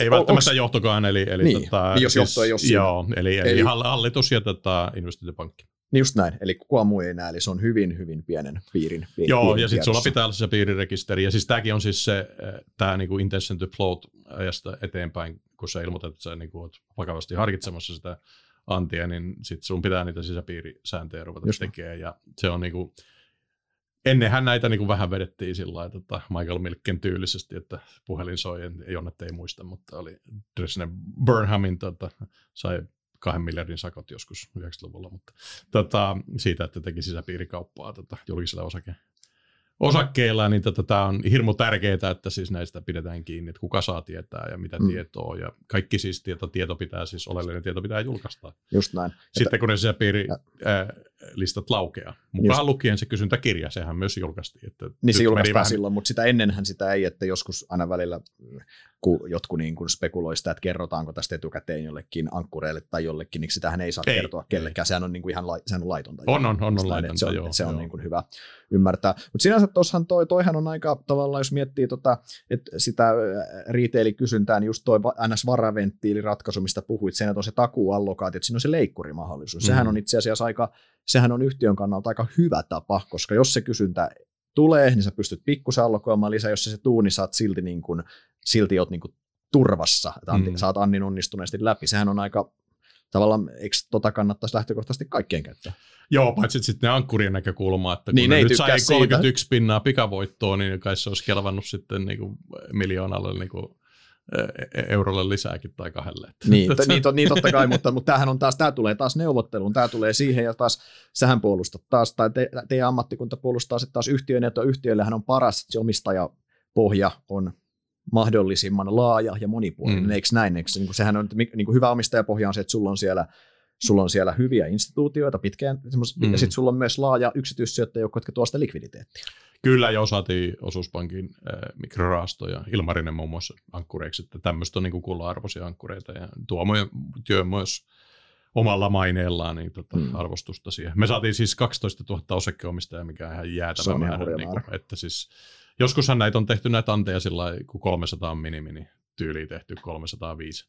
Että no. siis että se on aika huono niin, siis, y- y- niin, sijoittajamäärä. niin. Joo, siis kyllä se sijoittajamäärän pitäisi olla niin kuin... Ja sitten siis tota, tavallaan sit, sitä ei välttämättä listautuvat tajuu, että ei se kymmenen pinnan niin kuin, free float nyt ole ehkä kauhean hienoa. Ehkä katson teitäkin Inderesin niin kuin, free float, että siis sekin on se, niin, meillä tuli kuitenkin yli 30 pinnaa free floatia tässä, että eli siis sitä vapaasti treidattavaa osakekamaa. Ja sitten voitaisiin nyt vihdoin, kun me ollaan tiisattu tätä secondary-myyntiä, niin ja. yksi ratkaisuhan saada tätä niin kuin omistuspohjaa ja free floatia, niin kuin, että olemassa olevat osakkeenomistajat myyvät osana sitä antia. Eli siis anti on raha, jota yhtiö kerää, mutta mm. sitten sulla voi olla niin kuin tätä secondary-myyntiä siinä yhdistettynä samalla just, hinnalla. Just näin. Tähän itse asiassa, tota, ennen kuin mennään vielä tuohon yksi kysymys tuossa vielä, niin arvostetaanko sun mielestä, arvostaako investointipankkiirit retailia riittävästi, yksityissijoittajia? Onko monesti ainakin voisi kuvata yksityissijoittajille se fiilis, että heitä ei arvosteta mm. tässä, niin mit, miten, joo, miten ainakin, vastaat tähän syytökseen? Joo, mä, mä, mä nyt tuota, esitin sitä äh, ylevää tuota piensijoittajan puolustajaa siinä arvopaperiartikkelissa, lukekaa sen, niin tota, siinä mä juuri puolustin näitä, tota, että lisätään sitä retail-allokaatiota ja leikataan instakoilta tai ankkureilta, jos pystytään, ja ja näin me myös tehtiin tässä Norhydyssä, mutta tota, siis kyllä niitä näkee semmoiset se allokaatio vähän sillä että vedetään tota, niin kuin matchetella se sillä jossa sitten piensijoittajille jää niin kuin yhden prosentin allokaatio ja tota, luukäteen. Mm. Mutta sehän ei ole yhtiön kannalta optimaalinen ratkaisu millään tavalla tietenkään. Se ei pö- ole, ei ole mutta sitä tavallaan sitten, sitä saattaa joku kylmä investointipankkiiri sitä ajatella sillä vähän itsekkäästi, että sä et niiden retail-tyyppien kanssa juttele, mutta instikoiden kanssa sä juttelet. Niin. Just näin. Ja, ja mutta kyllä siitä niin mainehaittaa saa ja sitten jokunen niin kuin piensijoittaja voi katsoa, että taas ne kusettajat, anteeksi tota, kiroilu, niin tuota, ovat tässä tekemässä antia, että tohon päin laita lappuja, kun jäi, jäi niin kuin viimeksi tuota, huono fiilis. Että kyllä ja sillä Inderesin ja keskusteluryhmilläkin joskus näkee tämmöistä, tämmöistä ennakointia Just näin. noista anneista. Että. No, mutta sitten hei, tullaan tuohon osa, niin rahan kerääminen, eli rahan kerääminen versus sitten osakkeiden myynti. Sä näytitkin tuossa ihan mielenkiintoista dataa, että on hyvin pienemmissä anneissa Suomessa on hyvin harvinaista, että on myynti, että ne keskittyy hyvin voimakkaasti isompiin anteihin. Isommissa anneissa on sitten pääomasijoittaja, yleensä se on sitten pääomasijoittaja, joka tekee exittiä siellä, mutta pienemmissä yhtiöissä niin myyntiä on tosi vähän, ja tota, ehkä ylipäänsä siinä silloin aika huono kaiku Suome, tai onko maailmallakin, mutta se mitä mä tiedän Suomesta, niin on se, että siihen suhtaudutaan aina tosi epäluuloisesti, jos myydään, koska siinä nähdään automaattinen intressiristiriita. Mm. Että jos mä myyn sen Saulien pultti- ja mutteri-osakkeita, niin mullahan on intressissä maksimihinta, eikö niin? Mm. Ja jos mä taas kerään rahaa sisään, niin silloinhan mulla, silloin mulla ei ole se, vaan mua, mua kiinnostaa ennen kaikkea sit se pitkä, pitkä peli siinä, niin mites, miten Joo. sä näet tämän? No se on just noin siis tuossa, kun jos sulla nyt sitten tulee 56 miljoonan kysyntä 8 miljoonan bukkiin, niin näin jälkikäteen, niin olisihan siinä nyt sitten voinut nämä omistajat myydä miljoonaa niin kuin heittämällä. Mutta sitten olisi tavallaan pitänyt tehdä se 8 miljoonaa rajaa rikkoa, ja taas sitäkään ei tiennyt etenkään, että tulee seitsemänkertainen ylimerkintä. Niin tota, mutta siis jälkikäteen joskus olisi ollut mahdollista myydä se sekundäärikin siihen, mutta pääsääntöisesti se on just noin. Eli jos sulla on alle 10 miljoonan anti, niin, niin se on tota, vaan 5 prosenttia niistä anneista, niissä on mitä yhtäkään osaketta myydään. No. Eli, eli tota, hyvin harvinaista pienessä anneissa. Oh. Isoissa anneissa juurikin näin, koska pääomasijoittaja koetaan, että sillä, että eihän ne ole luontevia pörssisijoittajia, niin siinä annetaan, varsinkin pääomasijoittajan sekundäärimyynnille annetaan anteeksi isoissa anneissa kyllä.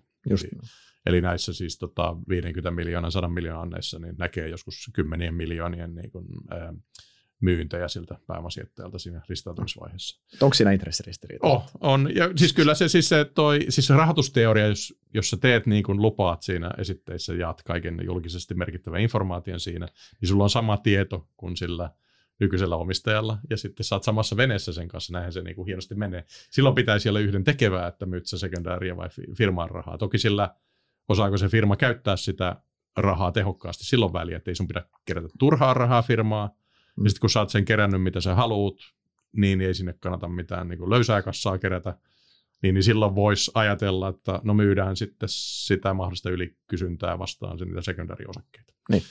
Joo, mutta kun se ei maailma mene näin, niin kyllä se niin kuin sitten ajatellaan tämmöisenä sisäpiirisignaalina, että toi nyt myy se pääomistaja, mm. että kyllä se tietää jonkun pommin ja mm. sen pitäisi kertoa kaikki, mutta tuota pommia se ei kerro. niin, niin siinä helposti tulee tuommoinen niin ajattelu, että sillä on niin kuin signalointivaikutusta ja sitten jos olisi ihan puhdas myynti, niin se olisi sillä että no nyt kyllä haisee. Niin. mä, oon, mä oon joskus mä oon niin miettinyt, mä ymmärrän sen, että jos se on pelkkää myyntiä, totta kai siinäkin on tietty, jos vaikka olet pääomasijoittaja, niin pääomasijoittaja siis pääomasijoittaja on sen firman kehittänyt ja pörssi on heille looginen exit-kanava, mutta totta kai siinä on selvää, että he pyrkii maksimoimaan sitä hintaa. Toki he harvoin myy kaikkia, kyllä heille jää sinne pörssielämäänkin sitä osaket, mutta, mutta sitten mä oon miettinyt sitä, että onko se nyt oikeasti, olisiko se oikeasti niin vakavaa, että kun tämä käy binääristä. Se on eri asia, että jos sä dumppaat kaiken laitaa, mitä sä omistat sinne, niin silloinhan se silloinhan hälytyskellojen on ihan hyväkin soida. Mm. Mutta jos sä myyt, sanotaan, että sulla on joku pääomistaja firmassa, vaikka joka on vaikka tehnyt, se on hänen elämäntyö ja on pitkään tehnyt, niin se, että hän ottaa pikkusen rahaa pois pöydältä siinä, niin onko se nyt niin pahaa, sillä hänelle jää niin kuin merkittävä osa omaisuudesta siihen firmaan kiinni kuitenkin, niin laskeeko se hänen niin kuin motivaatiotaan edistää sen firman asioita jatkossa, että hän Joo. haluaa maksaa lainat pois ja ottaa vähän ylimääräistä rahaa tyyppisesti. Ei, ei, ei, niin. sen, ei sen pitäisi, mutta sitten tietysti näitä voi järjestää itsensä semmoiseen positioon, että tota, oot vaikka sitten, että oot toimitusjohtaja, vaan oot niin kuin hallituksen jäsen ja sitten se on ehkä niin kuin, äh, hyväksyttävämpää myydä, että, mutta sitten tavallaan, että jos niin kuin toimitusjohtaja myy siinä niin kuin samalla, niin tota, se on myös sillä, että nyt sen niin kuin agentti insentiivit kyllä pieneni. Että. Mm. Mutta joo, siis tätä ei haluta ymmärtää, ja sitten kun tuliko jo sanottua, meillä on pienet ja köyhät tota, ja kronkelit, instikat, niin kyllä ne tosta ottaa niin kuin todella helpon, niin kuin, ei kiitos meille, Ihan no. vaan siis periaatteessa, että tota, jos joku haluaa no. julkea myydä sekundääriä. De, de, demonisoidaanko tätä, tätä myyntiä sun mielestä liikaa? No kyllä, sitä demonisoidaan. Tietysti siinä pienessä annissa, niin se tuhlaa sitä, että kyllä sen nyt sen kahdeksan miljoonaa nyt firma tuhlaa, että on sitten aika kökkö CAPEX-suunnitelma, jos sä nyt sitä saat tuhlattua, että sä tavallaan tuhlaat sitä ruutia siihen. Niin, koska sä haet kuitenkin, no, ton koko luokan firmat hakee sitä kasvurahaa, ne hakeutuu Joo. First Norton kasvulista, sinne hakeudutaan no sen takia, että haetaan pääomaa, millä viedään firma seuraavalle tasolle, eikö niin Joo. kuitenkin ajatusmalli? Niin. Mutta se peruskutuymi, että sulla on niinku vähintään vuoden lokapit siinä, eli tota, sit ne, ne tota, listaavat nykyomistajat sitoutuvat olemaan myymättä ja No sittenhän on rakennettu kaiken maailman niin kuin, systeemejä, millä sä sitten myöhemmin voit niitä tota, myydä. Että sä voit blokkikaupalla myydä osakkeita, mm. otat taas ne vähävaraiset suomalaiset tota, instikat ja soittelet ne läpi vaikka NDN alla, että no nyt pääomistaja haluaa keventää viisi mm. pinnaa, että osta, ostako parin pinnan alennuksella. Tapahtuu, mutta Äh, hankalaa on, hankalaa on. Ja, ja, sitten, tota, ja se on vähän sama prosessi taas muuten jälleen kerran, että sun pitää niin jälleen kerran myydä se keissi. Että, ja sitten siinä on se vielä just se suora intressiristiriita, että no tietääkö toi jonkun pommin. Ja, just ja, ja sitten se joudut ehkä sillä discountilla pelaan sen. Että Kyllä. Toikin on mielenkiintoista, mä oon noita blokkikauppoja kanssa tehnyt noissa isoissa pankeissa aikaisemmin. Ja, ja tota, ää, niin tai sitten sulla voi olla jotain tämmöisiä drip feedejä, että saatat joku investointipankki sanoo, että me myydään yli ajan tätä niin kuin markkinoille vähän kerrallaan ja liputellaan sitten, kun sitä on myyty. Ää, niin, niin se voi parkkeerata tuon secondary-ongelman kyllä sit siihen niin kuin lokapin jälkeiseen aikaan. Ja, mutta sitäkään muuten aika vähän niin kuin mietitään. Tai voi tehdä niin kuin Elon Musk, että sä lainaat osakkeita vastaan. Tota. Otat rahaa ja ostat sillä sitten Twitter. kesämökin Twitterin. Niin, Twitterin. Et siis voitaisiin käyttää sitten niin kuin vakuutena niitä niin. osakkeita sitten. Totta kai. Ainakin kyllä niistä nyt jotain kymmeniä prosenttia saa vakuuttaa, ellei pelästi puolet tai jotain. Just näin. No mitäs sitten, tota, äh, mitäs sä suhtaudut semmoiseen asiaan kuin ankkurialennukseen? Ankkurit tulee eri, eri hinnalla kuin muut sijoittajat. No on se vähän kyllä. Siis toi henkilökunta-alennus on todella jees. Kyllä, Siinä samaa mieltä. Ää, mutta toi ankkurialennus on kyllä luihu. Että, tota, että kyllä ne pitäisi sitten tota, tulla rakkaudesta lajiin ja tappelee sen sitten saman alennuksen muillekin. Eikö Eli niin? se on se niin kuin, reilumpi. Jes, mä oon täysin samaa mieltä. No puhutaan sitten hei investointipankin vastuusta mm. tässä. Tämä on, jos taas alusta vähän, niin mä oon ehkä itse tässä ihmetellyt vuosien saatossa vähän sitä, että aika, miten vähän itse asiassa pääjärjestäjän trackia seurataan. Mm. Siis silleen, että yleensähän siis, jos menee keissi menee huonosti, niin se, tai yhtä lailla menee hyvin, niin se hiitti menee ja se paine tulee yhtiölle, ja sitten mahdollisesti esimerkiksi niin kuin mahdollisesti analyytikolle voi tulla tai näin, mutta aika vähän, kun puhutaan, että joku anti on, on koetaan epäonnistuneen ja näin, niin aika vähän on silleen, että tämä talo X taas oli järjestämässä tai näin, että näitä seurataan, niin äh, minkälainen vastuu investointipankkiirilla tässä? Juridista vastuutahan mm. teille ei sinänsä Joo, siis kyllä siis se perusidea on, että nimenomaan nämä, kun sä menet julkiseksi ja jaat kaiken relevantin tiedon mukaan lukien ne riskit ja kirjaat ne sinne niin kuin, tota, yhtiöesitteeseen tai prospektukseen ja, ja sitten tota, juristit hoitaa sen niin kuin, tavallaan puolen, että jos siinä oli, ja sitten tavallaan sun pitää kertoa ne merkittävä kurssi vaikka tuot tiedot. Totta. Mutta sitten kun sä lähdet myymään sitä, ja tietysti voit vaikuttaa sitä näin myös tehdään, että tavallaan se niin kuin tieto on kattavaa ja oikeata ja niin kuin, tuota, ajantasasta, ää, niin sit se, se helpottaa, että silloin sä myyt niin kuin sitä mahdollisimman oikealla tiedolla ja se informaatio epäsymmetri on mahdollisimman pieni. Etkä pelaa Sitä. mitään pelejä, että jätät jotain ihme, ihme pommeja kertomatta sitten, että eihän niin voi tehdä. Mm. sitten toi mutta sitten se vastuu on nimenomaan tämä myyntityö, että sitten kun se tavallaan on kaikki kortit pöydällä, niin se hinta on semmoinen, joka klieraa ja, ja sitten kauppaa tulee mm. ja sillä on kaikki niin kuin osapuolet valmiita tekemään. Ne myy, firma keräämään rahaa, mahdollisesti ne sekundäärimyyjät myymään ja ostajat ostaa ja piensijoittajat saa sen sitten saman hinnan muiltakin ja henkilökunta saa 10 pinnan alennuksen ja mm. ne, ne ehkä sitten hyötyy tuossa eniten. Mutta sitten se vastuu on, on ehkä just toi, että päästäksä semmoisen niin kuin, äh, tuota, zombien niin kuin kuolinkoriseen sinne pörssiin, jos sä oot niinku mokannut itse sen myynnin. Se on niinku äärimmäisen vastuutonta, että sit pitäisi olla niinku tuota, munaa viheltää se peli poikki ja sanoa, että tätä ei nyt raahata mm. pörssiin niin kuin mm. huonolla kirjalla niin kuin katsomaan miinus 30 pinnan mm. tippumista. Ja kyllä ihmisten pitäisi merkata, että toi jätkä tai toi, ja toi siis firmaa, mä sanoisin, että tämä on henkilöpeli, että juuri tuo kaveri raahasi tämän romun pörssiin, että mm. katsotaanpas jatkossa hänen trackiään. Ja, eks, Ää, eks ja sitten toisin päin, että sit jos sulla on puhtoinen track, niin se on niinku ihana asia, että tota toi, toi kaveri niinku tekee mitä se lupaa. Että se on hirmu tärkeä. Niin eikö tuossa taas se, että vaikka ehkä niin kuin yksityissijoittajat ei niin seuraa sitä taloa, että kuka talo tai puhumattakaan henkilöstä. Mm. Yleensähän yksityissijoittajat ei tiedä, kuka se pankkiiri välttämättä on, kuka sitä tuo ja on se li- liidaava siinä. Mutta instituutiot kyllä muistaa. Kuka siellä, kun se muistaa sen, että Miettinen kävi siellä kolkuttelemassa ovia ja myi tätä keissiä, nyt on miinus 50 pinnaa taulussa, niin kyllähän ne muistaa. No, on onneksi ei ole näin käynyt. Mutta ei, mutta niillähän on pit- niin. se tavalla, että, että se vastuu, mikä on, niin vaikka niin yksityissijoittajat ja media ei välttämättä näihin kiinnitä huomiota, niin ne, se Suomen aika harvalukuin instituutio, joko kyllä muistaa, että jos sä niin kuin oot muutaman kerran mennyt myymään sinne jotain, mikä on sitten on, on feilannut, niin voi olla, että ovi ei enää sitten aukeakaan sen jälkeen käytännössä. Se on just näin, ja, ja tota, tietysti sitten kun sä oot niinku raskaana sen keissin kanssa, siis sen vuoksi tuossa aikaisemmin puhuttiin, että kannattaako sun osallistua ää, tuota, beauty paradeihin sen Instapankin suhteen, koska siellähän voi tapahtua myös voittajan kirous, että sä, se, tota, niin voit, hu- voitat sen niinku looseri-firman Niin sä huudat sillä kovimmalla valuaatiolla. Niin, sen, niin, no, tai, tai ylipäätään otat semmoisen keissin, joka tulee olemaan niinku tuohon tuomittu, koska siellä on miljoona pommia, ja sitten se vaan on, niinku, ei ole myyntikelpoinen muuta kuin jollain alle torihinta, ja sitten se ei laatuisista kelpaa. Että voihan siinä käydä siis tämmöinenkin tragedia, että sitä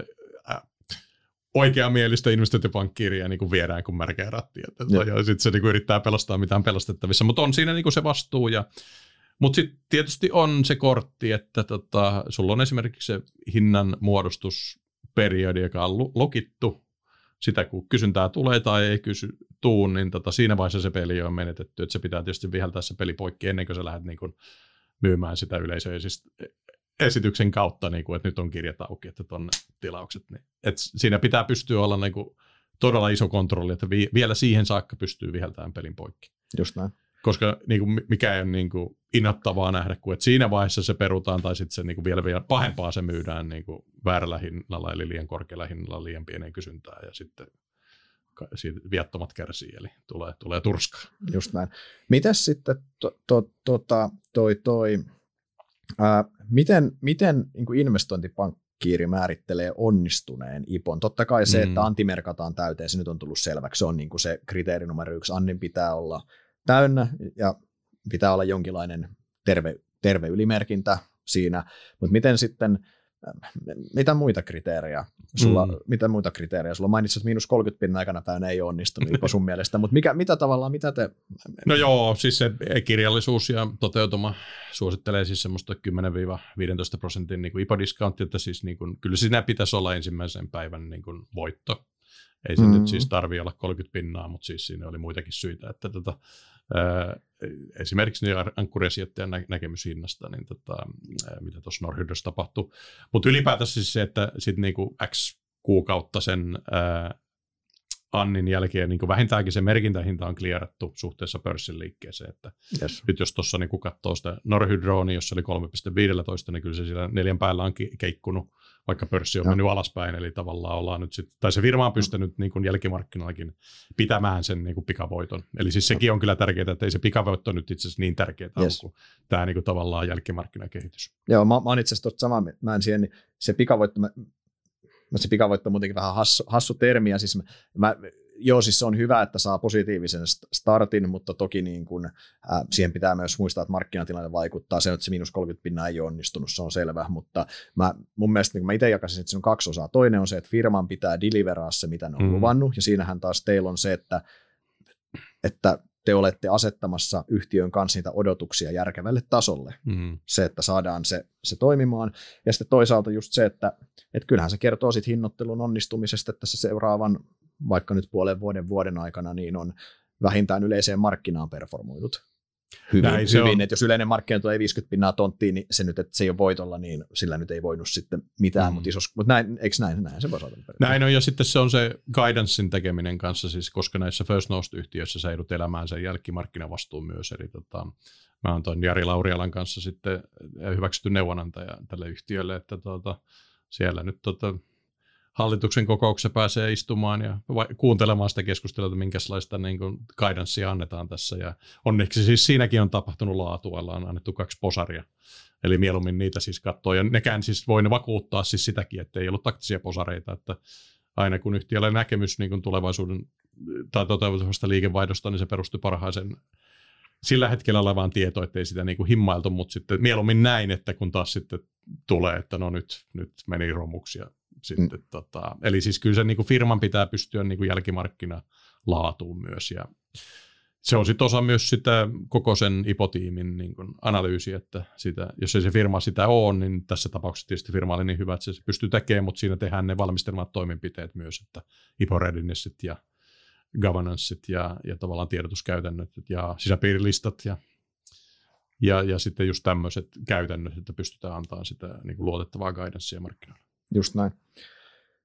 Puhutaan muutama sana vielä tästä listautumisbuumista. Meillä viime vuonna oli ihan oli historiallisen kova listautumisvuosi. Tänä vuonna on ollut merkittävästi hiljaisempaa. Sä tuolla pyörit paljon tuolla kulisseissa ja tiedät, tiedät sulla on paljon, paljon infoa, hiljaista tietoa tuolta, niin kuinka paljon tuolla niin kuin on tavaraa? Äh, onks, oliko tämä viime vuosi vaan niin tämmöinen mm. poikkeus ketsuppipulloefekti, mikä ei nyt ei, ei tuu, vaan onko niin kuin yrittäjien suhtautuminen pörssiin vaihtoehtona muuttunut sun mielestä muutamien mm. vuosien aikana? Onko pörssi houkuttelevampi paikka hakea rahaa, jos tämä markkina normaali, tai tämä markkina tästä tasaantuu ja nämä isommat riskit poistuu, niin onko syytä odottaa listautumisia? Mikä sun mm. fiilis on näistä? Joo, siis jos katsoo noita statistiikkoja, niin päällistä siirtymät mukaan lukien, niin 2019 oli seitsemän antia, 20, 20 oli seitsemän antia, 21 oli 31 antia, eli olihan tämä niinku anomaalisen hyvä poikkeus. Mm-hmm. Sitten tota, siinä vaiheessa, kun mä annoin sitä vaikka sitä kauppalehden arvopaperin haastatteluja tuossa joulukuussa, niin mä juttelin myös niin kuin suomalaisia Annin järjestäjiä läpi, niin tota, silloin tota, näkemys oli, että tähän mennessä meillä olisi pitänyt olla jo 15 antia, niin meillä on ollut neljä tässä, että tota, kyllähän tämä kevät on ollut niin kuin jäätävä pettymys siihen pipelineen nähden. Mutta se osoittaa, että ehkä meillä investointipankkirjalla integriteetti, että me ollaan niin painettu sitä käsijarrua tästä, eikä menty raahattu romua sinne pörssiin. Mutta tarkoittaako tämä sit myös sitä, että siellä on, eihän toi kama sieltä putkesta mihinkään häviä. Osa, osa voi päättyä teollisiin kauppoihin sitten, mutta sehän toisin sanoa, että siellä pörssin porstuassa niin sanotusti on paljonkin odottamassa porukkaa.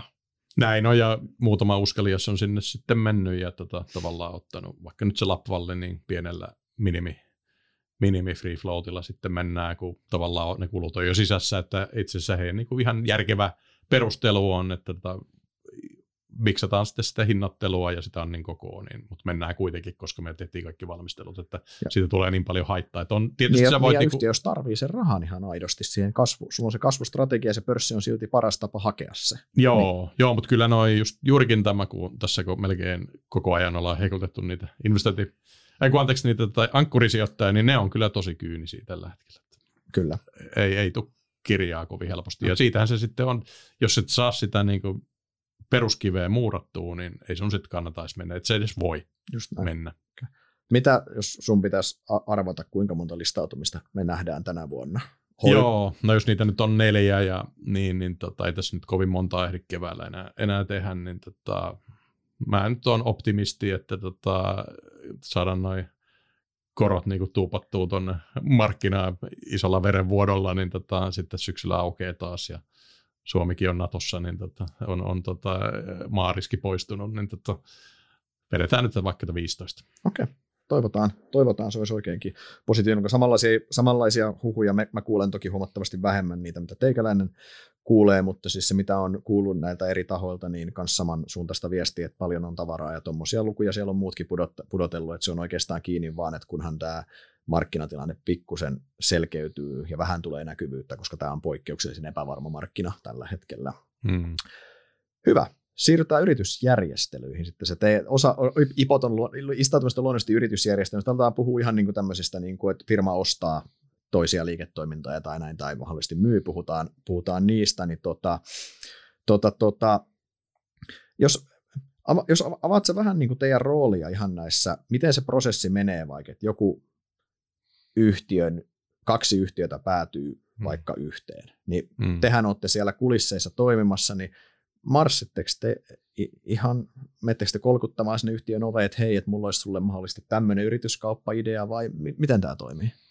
Joo, no otetaan tuosta nyt vähän vanhempi esimerkki sieltä Sevinajalta, niin tuota, Metso ja tamperelainen tuota, kuitu, tai tuota, paperi, ää, Viira valmistaja Tamfeld menivät yhteen, niin me oltiin Metson neuvonantaja siinä, niin tuota, siinä sitten Mikke von Fron, Frenkel niin kuin isona omistajana ja hallituksen puheenjohtajana oli se päähurmaamistapa siinä, ja tuota, tämä toteutettiin tämmöisellä niin kuin osakevaihdolla, eli annettiin Metson osakkeita Tamfeltin osakkeita vastaan, ja sitten heillä oli vielä kaksi osakesarjaa, niin onneksi he ne yhdisti ennen tätä diiliä, että sekin piti klierata siinä, mutta aika paljon siinä sitten tuota, hallitusten puheenjohtajatasolla sitä tehtiin. Sitten siellä taustalla molemmilla oli investointipankkiirit sitten, jotka sitä sitten juoksi kasaan. Ja sitten siinä tuli tota sitä hintasuhdenneuvottelua, mutta sitten Metso itse asiassa niin kurssi nousi tosi mukavasti siinä, siinä aikana, kun Tamfeltti oli vähän aivokäyrää, niin me tavallaan tota, saatiin ne sitten vakuutettua, että kannattaa ottaa vastikkeena näitä osakkeita, ja, ja sitten he pääsivät siihen nousevaan junaan, ja se oli tavallaan aika win-win, koska koska sitten he saivat myös jakaa nämä synergiat sen niin kuin Metson osakkeen omistuksen kautta. Eli tämä on niin kuin yksi tämmöinen mukava onnistuminen tuosta 2010 ja, ja tota, oli varmasti erittäin hyvä diili molemmille. Ää, ja siinä sitten kiinnittäisi huomioon, että se on tota, osake, vastike. Sitä aika useinhan, kun kritisoidaan epäonnistumisia, niin ne on ne tota, käteisvastikkeita tai maksetaan liikaa preemiota ihan firman hard cashilla ja muuta. Eli siis tämä jo liennyttää sitä epäonnistumista, että jos sä otat ne samaan veneeseen tarjoamalla osakevastiketta. Tätäkin aina voisi miettiä, että ihmiset ei aina niin kuin ymmärrä tätäkään eroa. Mm. Mutta sitten se prosessi, yleensä investointipankit äh, lähes aina, niin heidän niin toimeksiantokirja on, niin kuin, jos katsotaan puhdasti emeneitä, ei ipoja ja näitä pääomatransaktioita, niin mä sanoisin, että 90 prosenttia transaktioista on myyntipuolen transaktioita ja 10 prosenttia on ostopuolen transaktioita. Että se luonnollinen rooli rahan ahneelle investointipankkiirilla on myydä se firma, koska sä myyt yhden firman, mutta sitten ostajia voi olla useita. Eli sulla jää luu käteen monelta ostajalta, kun, mutta aina sulla on vain niin yksi mm. myyjä, jos se transaktio toteutuu. Niin ihan vaan tämän niin kuin tuskan välttämiseksi, että sä et katon niin kuin potkin niin kuin tyhjiä keissiä, niin on paljon kivempi olla myyntipuolella kuin ostopuolella. Just näin. Miten tuohon, tosiaan te yleensä, pankit on yleensä se, just se myyjän, myyjän neuvonantajana, yleensä eikö se ole sille, että sitten, totta kai sitten ostajakin, ostaja pyytää mahdollisesti jonkun niin kuin näkemyksen valuaatiosta tämmöisen sparrauksen, mutta se itse toimeksianto on se myyntipuolen. Niin, ää, tästä on jo akateemisiakin tutkimuksia, että enemmistö yrityskaupoista menee ostajan, pieleen, ostajan näkökulmasta pieleen lopulta. Mm. Mikä se sun menee, mi, mi, mitkä on ne tekijät, mitkä johtaa siihen, että näin käy? Miksi? No vähän self-serving teoriat, koska siellä ei ole niitä investointipankkireita, niin se firma siellä räveltää itse omilla pahveillaan, tota, heittää tikkaa sinne hinnan kanssa. No ei vai, mutta sitäkin siis tapahtuu, että sulla on tavallaan se ostajan organisaatio ei ole vaan tehnyt yrityskauppoja ja sitten tekee ekan kerran elämässään juuri sen huonon yrityskaupan. Eli sitäkin tapahtuu ja, ja sitten tota, tavallaan viehdytään johonkin synergioihin tai, tai tota, joku sekundäärisen arvomuodotusasioihin, eikä kunnioiteta sitä pörssiarvoa, joka on paras näkemys niin kuin markkinahinnasta. Esimerkiksi niin Excelissähän synergiat on, on yleensä liian mm. helposti saataville, ja todellisuudessa se ei meikää sitten ihan, että se 1 plus 1, plus 1 ei olekaan yli kaksi yhtäkkiä. Niin, mutta esimerkiksi toi Metso esimerkki, että sit kun sä jaat sitä niin kuin suhteellista markkina-arvoa, niin se on niin kuin reilumpi peli, koska sä et jaa sitä tavallaan sitä omia synergioita, se, mitä sä teet siinä cash dealissä. Ja totakin voisi niin kuin maistella, että yksi esimerkki tuossa nyt viime vuonna, no voi sanoa, pelastin semmoisen kuin Nordic ID-yhtiön, joka oli toinen investointipankki listannut, että syytön siihen oli, mutta tuli siihen Certified Adversaries matkan varrelta, niin tota, tehtiin niille suunnattu anti tuossa koronan keskellä, ja sitten tota, nämä suunnaten anninkin osallistujat sai niinku merkittävän niinku voiton, kun sitten myytiin se Brady Corporationsille koko firma, niin tota, siinä ää, oli sitten cash deali, eli tota, siinä oli tärkeää, että tota, nämä osakkeenomistajat saavat myös niinku rahaa, pelkästään rahaa. Ja siinä se dynamiikka sitten meni, että me siihen sitten neuvoteltiin preemioja neuvoteltiin se transaktio ja sitten toteutettiin se pörssijulkistuksen kautta julkisella ostotarjouksella, jonka sitten meni yli 90 prosenttisesti läpi. Siinä sitten ehkä pienenä nyanssina, niin tuota, me juos, juostiin niistä tota, olemassa olevista osakkeenomistajista niin asalassapitosopimuksen alla ennen julkistamista sitten yli puolet jo tukeen sitä diiliä, että tässä tapahtuu siis tämmöistä julkinen vaihe ja ei-julkinen vaihe, ja se ei-julkinen vaihe on todella mielenkiintoinen, mutta siitä tietysti ei voi puhua, koska se on ei-julkinen, mutta voin mä siitä nyt siis puhua, jos toi keissi kiinnostaa, koska no. se on jo toteutunut.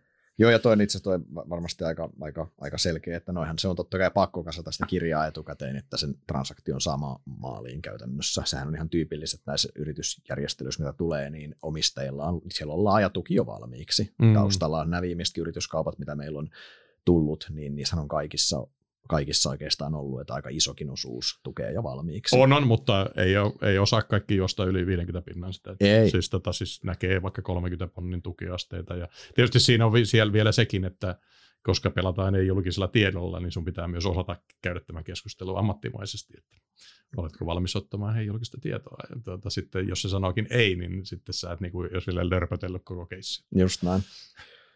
Siirrytään sitten vähän sijoittajan näkökulma näistä yritysjärjestelystä. Toki li, niin kuin, niin, tota, sijoittajathan tykkää tosi paljon spekuloida ää, muun muassa sille, että jollain yhtiöllä voisi olla tämmöinen yritysjärjestelykortti tai yritysjärjestelyoptio, että tätä yhtiöä, yhtiö vaikka voisi olla ostotarjouksen kohteena pörssissä. Nämähän, näitä listoja näkee säännöllisesti, mekin niitä säännöllisesti tehdään, että mitkä voisi olla yritysostokandidaatteja.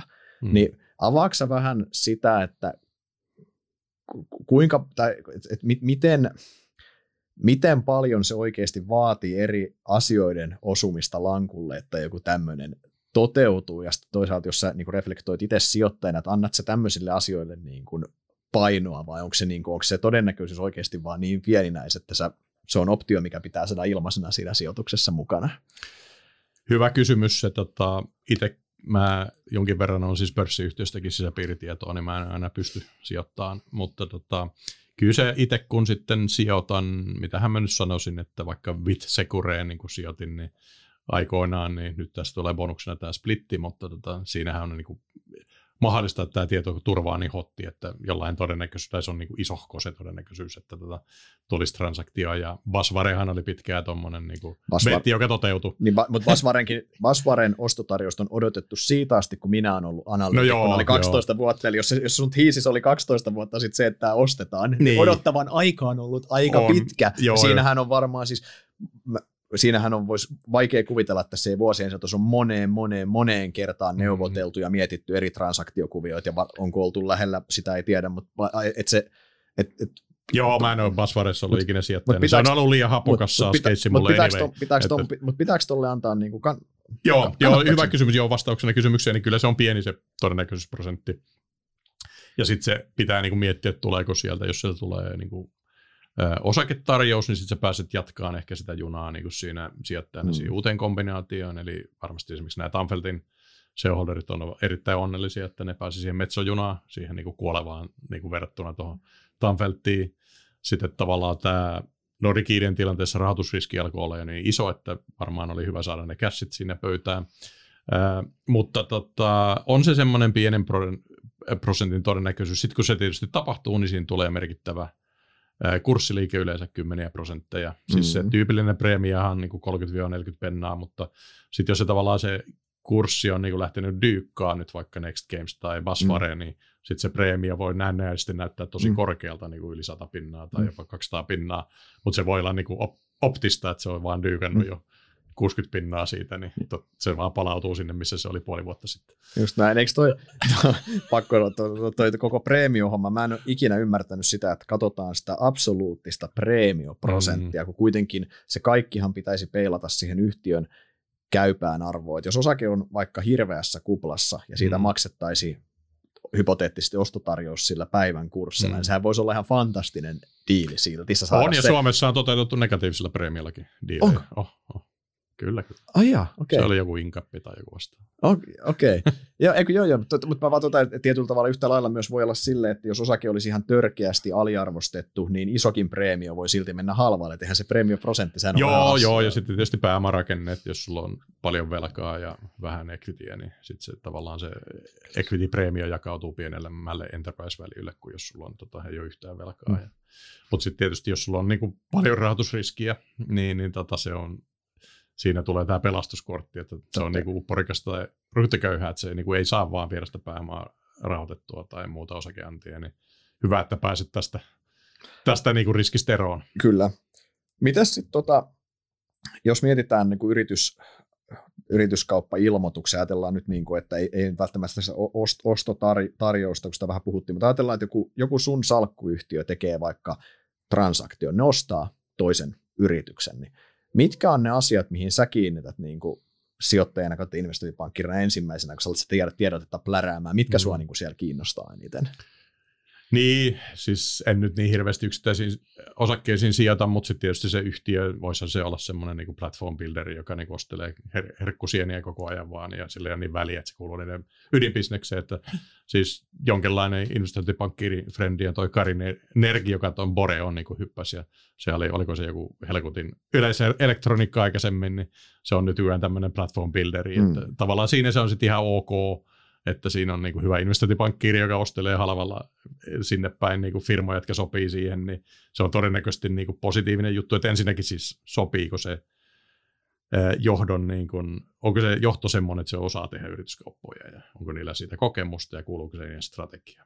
Vai onko se sitten niin kuin siis sillä, että nyt ei ole tehty ikinä yrityskauppoja, kukaan ei oikein tiedä mitään nyt vaan läiskästään jotain, niin tota sit siinä sitten se on todennäköisesti huono signaali ja voi mennä niin kuin reisille. Ja, ja tota, no ton tyyppisiä asioita sitten, että meneekö se läpi, eli tavallaan, että jos se on niin kuin vaikka julkinen ostotarjous, niin no, tukeeko sitä niin kuin sitä targetin niin kuin osakkeenomistajasta, onko se jo niin kuin done deal ja hallituksessa suosittaa ja muuta, että vai onko siinä riskiä, että joudutko se niin kuin kestää sen riski. Että vaikka nyt toi konekreise karkotekki, niin aika kauan oltiin löysässä hirressä ja hirsi narukin katko, mm. katkesi sitten, että tota, ää, en tiedä, oliko se nyt sinänsä kenenkään vika, mutta siis tavallaan, että jos siinä on niin kuin hillitön niin kuin kilpailu, kielto execution riski, niin tota, vähän sama oli Outokumpu aikoinaan, niin kuin osteli jotain niin kuin, äh, Tyssen gruppeja ilman niin kuin, äh, vetäytymisklooseja siitä, että jos kilpailuviranomaiset sanoo jotain, niin jos se on niin kuin, sörssitty se kilpailuviranomaisen peli jotenkin sillä, että se kaatuu se mustapekka osakkeenomistajan niskaa, jos se toteutuu, niin se on aika iso red flagi mulle. Äh, tämmöisiä asioita sitten ihan vaan hinta, hintaa, ostetaanko paljon isommalla hinnalla kuin itse tradeaa ja, ja sitten tota, jos näin on, niin siihen sitten olisi hyvä olla syy ja sitten just se vastike, että vaikuttaako se sun niin kuin, rahoitusvahvuuteen ja, ja sitten mä tykkään noista se tarjouksista, että tavallaan silloin sulla alignoituu ne riskit ja sitten se tavallaan niin kuin, mm. synergiat jaetaan niin kuin, melko reilusti. Mm. Eli, eli toi vastike. Tuommoisia asioita. Ja, mutta sitten kyllä, sit jos ei se ole ikinä tehnyt yrityskauppoja ja sitten niin läisketään, niin kyllä mä sitten katson aika huolella, että mitä hän täällä taas tapahtuu. Just näin. M- miten sä suhtaudut synergioihin? Saat monet synergiat uras, mm. uras aikana nähnyt, jos yhtiö ostaa jonkun ja sanoo, että tavoittelemme sadan miljoonan synergioita, niin, niin kuin, mikä sun, totta kai aina tapaus, mutta yleisesti ottaen, niin sanotaan ehkä pohjustaa sen verran, ja, että, että mä itse suhtaudun vuosivuodolta niihin skeptisemmin aina, koska se synergiat, niin kuin sanoin, ne on aika helppo, Excelissä on helppo nähdä, että myyntisynergioita tulee ja sitä tätä, mutta sit se todellisuudessa se on, on vaikeampaa. Joo, Va- joku sen pakan on sinne hallitus tehnyt, jossa tämä kyseinen, näitä lukuja pyöritellään sitten siellä, niin se on tiedettä ja taidetta. Jälleen kerran listattu firman pitää antaa oikeat riittävät ja tarkat tiedot tuota, eli ei siellä nyt saa valehdella, eli kyllä se nyt pitää johonkin perustua. Että ei se nyt voi mutta olla se niin voi vaan PowerPoint-sivu, joka ei perustu mihinkään. Mutta se on helposti yliopti- siinä on helposti ylioptimismia mukana, että kyllähän me nyt saadaan myyntisynergioita läpi, mitkä on niin kuin todella vaikeita. Joo, joo, ja sitähän joskus kvantifioitu ja jotkut on ihan mielipuolisen tyhmiä, että mitähän mä sanoin, semmoinen joskus Stura Enso myi Pohjois-Amerikan operaatio, eikä oli ihan pommi ostaa ylipäätänsä, mutta ne myi sen hirveäseen ylihintaan New Pageille, niin niillä oli jotain ihan naurettavia tota 8 prosenttia targetin liikevaihdosta tota, synergioita, jotka niinku tiesi, niinku, että tässä niinku järjen hiventäkään. Että, et siis kyllähän siinä pitää olla semmoinen tietysti toimialat ymmärrys, että mikä on niinku otettavissa tuolla toimialalla synergiaa, niin tota, mutta jotkut on niinku ihan ilmiselvästi vaan otettu ihan niin kuin takapuolesta ne luvut, mutta tota, öö, joo, mutta sitten tietysti se multipeli, että jos sulla nyt on korkea synergia ja matala multipeli, niin sehän on niin kuin hyvä yhdistelmä, että mm. ostat halvalla ja saat vielä synergiat, niin siinä on sitten pelivaraa mm. alaspäin. Mm. Öö, mutta päinvastoin sitten taas korkea kerroin ja korkea kerroin ja sitten koko kauppa nojaa isoihin synergioihin, niin se on ainakin itselle mm. helposti red, red flagi, koska ne synergiat kuitenkin ne on Mä kiusasin muuten tota yhdessä mun edellisessä investointipankissa, tota, missä mä olin töissä, niin mä tein semmoisen niin referenssikeissin, niin tota, joka ikinen niin kuin meidän toteuttama sell ja buy side toimeksianto, niin se markkinaedustettu kurssireaktio oli positiivinen. Eli, eli tota, mutta sit se ärsytti mun kollegoja niin kuin ihan suunnattomasti, että toi on niin kuin hirveätä lesoilua, niin tota, sit, sitä ei aina esitetty, mutta sekin on yksi tapa. Mm. Eli tavallaan, että, että sitten tota, neuvonen tai referensseihin voisi kuulua se, että tuleeko sitä lisäarvoa vai ei. Just, just. Öö, no, siinä voi käydä huono pörssipäivä ja sitten niin. tota, se syö ne kaikki oikein tehdyt toteutukset. Mutta... Just näin.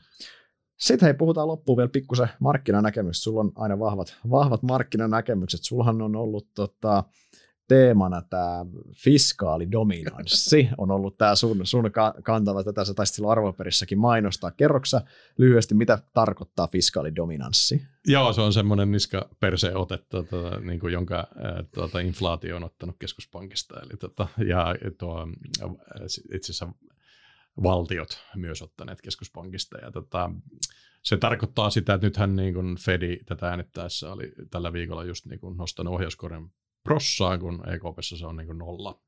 Ja toi ää, Fedi menee yhä ylemmäs tällä korkokäyrällä, koska se haluaa tappaa inflaatio. Sitten tota, EKPn pitäisi seurata perässä, mutta se ei pysty, koska niin kuin, tota, euroalue koostuu 19 maasta, jotka ovat äärimmäisen heterogeenisia. Ja vastoin niin kuin optimaalisen valuutta- alueen teoria me päätettiin tehdä tämmöinen niin himmeli, jossa on niin kuin täysin toisiin, toistensa kanssa korreloimattomia maita, joilla on niin kuin ihan eri tilanne. Ja osa niistä on tosi huonossa hapessa, niin, niin joku tuommoinen niin Italian kyky maksaa ää, jättimäistä valtionvelastaan niin kuin vaikka prosentti tai kaksi lisää korkoa, niin on, on niin todella kehno. Ja koska näin on, niin, niin se EKP on poliittinen eläin, niin se ei halua tuota, eikä ehkä pystykään nostamaan korkoa, koska sen niin kuin merkittävät jäsenmaat voisivat mennä velkajärjestelyyn. Eli keskuspankki ei ole riippumaton toisin sanoen. Niin, eli mukaan. joo, näin on. Ja sitten ihan vaan siis sillä, että jonkun pitää ne velat sitten uudelleen rahoittaa. Ja, mutta sitten tämäkään, niin kuin, tämä on niin kuin todella mielenkiintoinen peliteoreettinen tilanne, koska siis tota, jos olisi niin, että EKP ei pysty seuraamaan Fedia koronnostossa sitä inflaation vastaisessa taistelussa, niin, niin ei se selviä siitä kuivin jaloin, koska tota, sitten kuka on se hullu, joka antaa niin kuin vaikka miinus 6 prosentin reaalikorolla sitä lainaa nyt Italialle tai jollekin yritykselle. Eli, eli siis vaikka sä et sitä ohjauskorkoa nosta, niin se markkinakorko toteutuneelle transaktiolle kuitenkin kunnioittaa sitä inflaatiota.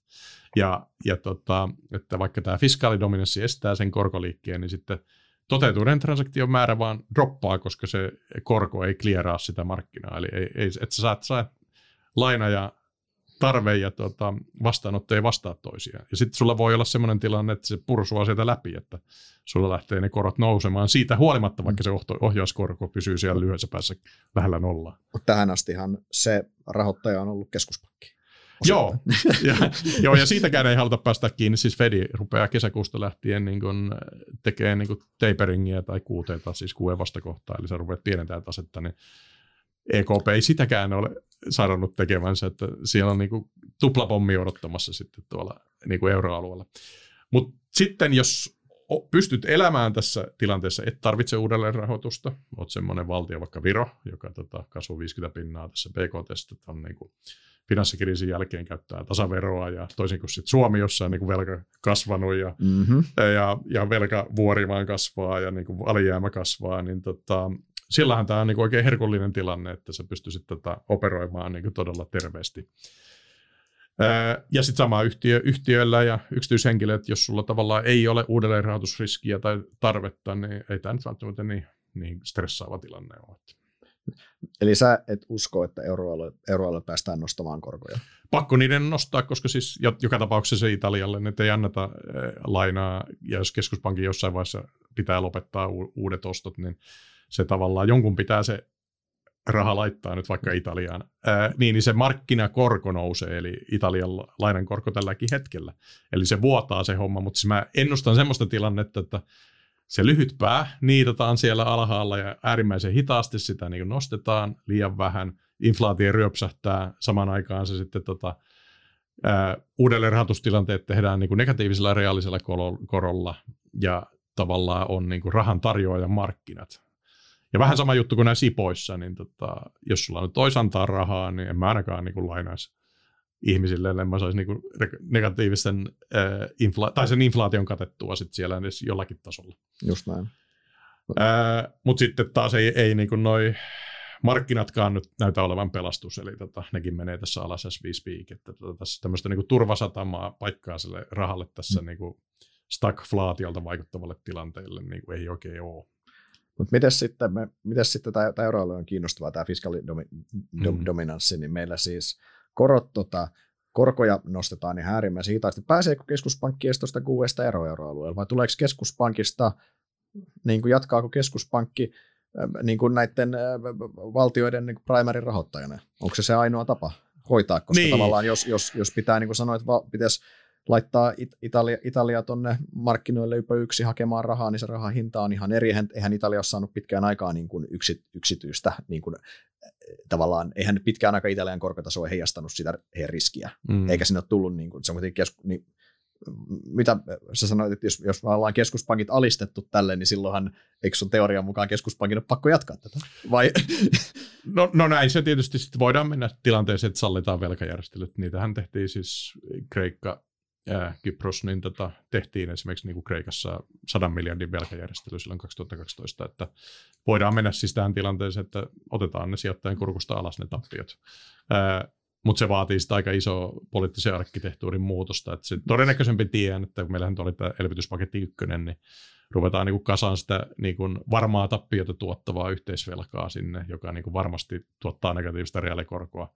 Niin, niin Eli ruvetaan niin kerään sitä rahaa tota, pohjoisesta etelään. Eli mennään niin liittovaltion suuntaan siinä mielessä. Niin, määrin. ja sitten Ainakin to... niin tuossa, tuossa rahoitus Niin, mutta sitten tietysti se on poliittinen päätös, että voidaan sanoa ei sille. Ja varmaan sanotaankin, jolloin sitten se Musta Pekka jää sille EKPlle, joka joutuu ottaa varmaa tappiota negatiivisella mm. reaalikorolla.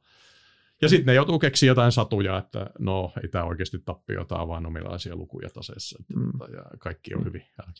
Niin siis on, faktahan on se, mikä monesti myös unohtuu, kun puhutaan näistä velkaongelmista, mitä mailla on, niin siitä velastahan on nykyään iso osa jo, ihan tähän iso, mutta merkittävä osa siirretty EKPn taseeseen. Hmm. Sehän on sinänsä hokkus-pokkus-rahaa, että EKP voisi teoriassa va- sanoa, että kaikki heidän nostamat velat muutetaan niin kuin Kreikan kanssa vähän niin kuin tehtiin tavallaan, muutettiin ne oliko se nyt 50-vuotisiksi vai mitä näitä muutettiin. Tehtiin ja, ja sitten tota, ja, tämä ERVV, EVM osti ne velat yli, eli niin. ne siirrettiin yhteisomistukseen. Yes, ja sitten kun on niin kuin, että ja, ja tehtäisiin, että hei, että nollakorko, tämän italialainen, näiden keskuspankin bondien, niin kuin mitä heillä on, niin nollakorko ja 100 vuotta, niin sitten se on niin kuin 2000, 2000 sitten 120 vuoden ongelma, eikö mm. siinä, että potkastaa se tölkki vaan niin kuin tolla sinne, ja periaatteessa tolla hokkuspokkustempulla, niin silloinhan de facto voidaan CKPn halussa oleva velka voitaisiin niin kuin unohtaa, jolloin tavallaan silloinhan, eikö, silloinhan ne velkataakat tulee alas, toki tämä ei ratkaise niitä rakenteellisia ongelmia. Niin, tuossa on siis keskimääräinen duraatio 8,2 vuotta euroalueella, eli sen ajan jälkeen ne niin kuin vasta tota, niin kuin poistuu sieltä taseelta, jos tota, lopetettaisiin QE nyt. Ja tota, se on aika pitkä aika, aika että siis jo, jos et sitä QEta hidastetaan tai lopetetaan, niin ei se niin kuin heti lähde niin kuin völ, völlymään se tasemarkkinoille. Eli siis, ja sitten tietysti, jos sä niin vaan jatkat sitä QEta, niin sekin on inflatorinen kone, eli siis sama aikaan, jos sulla on 7 prosenttia inflaatio, niin voi olla hyvin, että sulla inflaatio-odotukset sit jää pysyvästi sinne niin kuin yli viiden pinnan, jolloin se on niin kuin game over. Eli sä et voi nostaa korkoja, se korkon, koron nosto tota, ei niin kuin talta inflaatiota, sitten se niin kuin, homma menee, niin kuin, ei nyt välttämättä hyperinflaatio, mutta tuommoiseen niin kuin, viiden prosenttia inflaatio pysyvästi. Ja, ja sitten Mut tavallaan se, se, on, se taas sulattelee velkoja? Sulattelee velkoja, mutta sitten tietysti kukaan ei anna uutta velkaa, että jonkun pitää ottaa se, niin kuin, niin kuin se varma tappio ja se pääkandidaatti tolle on niin kuin keskuspankit. Hmm. Sekundäärin kan, ää, tota, ottaja on sitten euroalueen veronmaksajat, eli tota, näitä yhteisvelkapaketteja tehdään. Ja mutta niinku se on varmaan ta- inflaation jälkeistä tappioita tyyli, jos sä annat niinku vaikka prosentilla inflaatioille ja saat 30 vuoden päästä takaisin ehkä sillä saman prosentin korolla sen niinku 20 prosenttia inflatoitun, deflatoitun, inflatoituneen tota, niin kuin velan sitten sieltä, niin noin siinä sitten ehkä mennään. Mutta siis on myös maasta, että euro vaan hajoaa niin kuin mahdottomuuteensa, että koska se on niin kuin poli- pysyy vain poliittisilla päätöksillä kasassa, niin tota, että jossain vaiheessa tämä niin kuin lähtee nitiseen. Toisaalta ää, Turkki on nyt tällä hetkellä tota 10 prosenttia inflaatiossa. En mä kyllä kahdelle Riksbankkiniäkään, joka no, joutuu nostamaan jo nyt ohjauskorko on 0,25 ja se on tavallaan meidän ja Fedin välissä. Ja kaikki ne ruotsalaiset niin kuin asunnonomistajat siellä huutaa ne hoosiannaa, kun ne joutuu ekaan kertaa elämässään maksaa korkoa. Että. Mm. T- t- miten tota, jos, jos, jos, tota, jos sut nimitettäisiin nyt euro, euro alueen yli, ylijohtajaksi ja saisit tota, ylineuvottelijaksi ja sä saisit mm. täyden, sä saisit sulle ma- mandaatti, korjaa euroalue. Mitä sä tekisit? Joo, mullahan on se Liberan kirjaan euron tulevaisuus 2015 ja kirjoitin mun visioon, joka on tietysti vieläkin oikein. Eli, eli mentäisiin niin kuin rapu. Meillähän oli tämmöinen ekumalli, kun me euro muutettiin yksi yhteen ekusta euroon, eli kaikki ekut muuttuvat mm. euroksi, jonnet ei muista.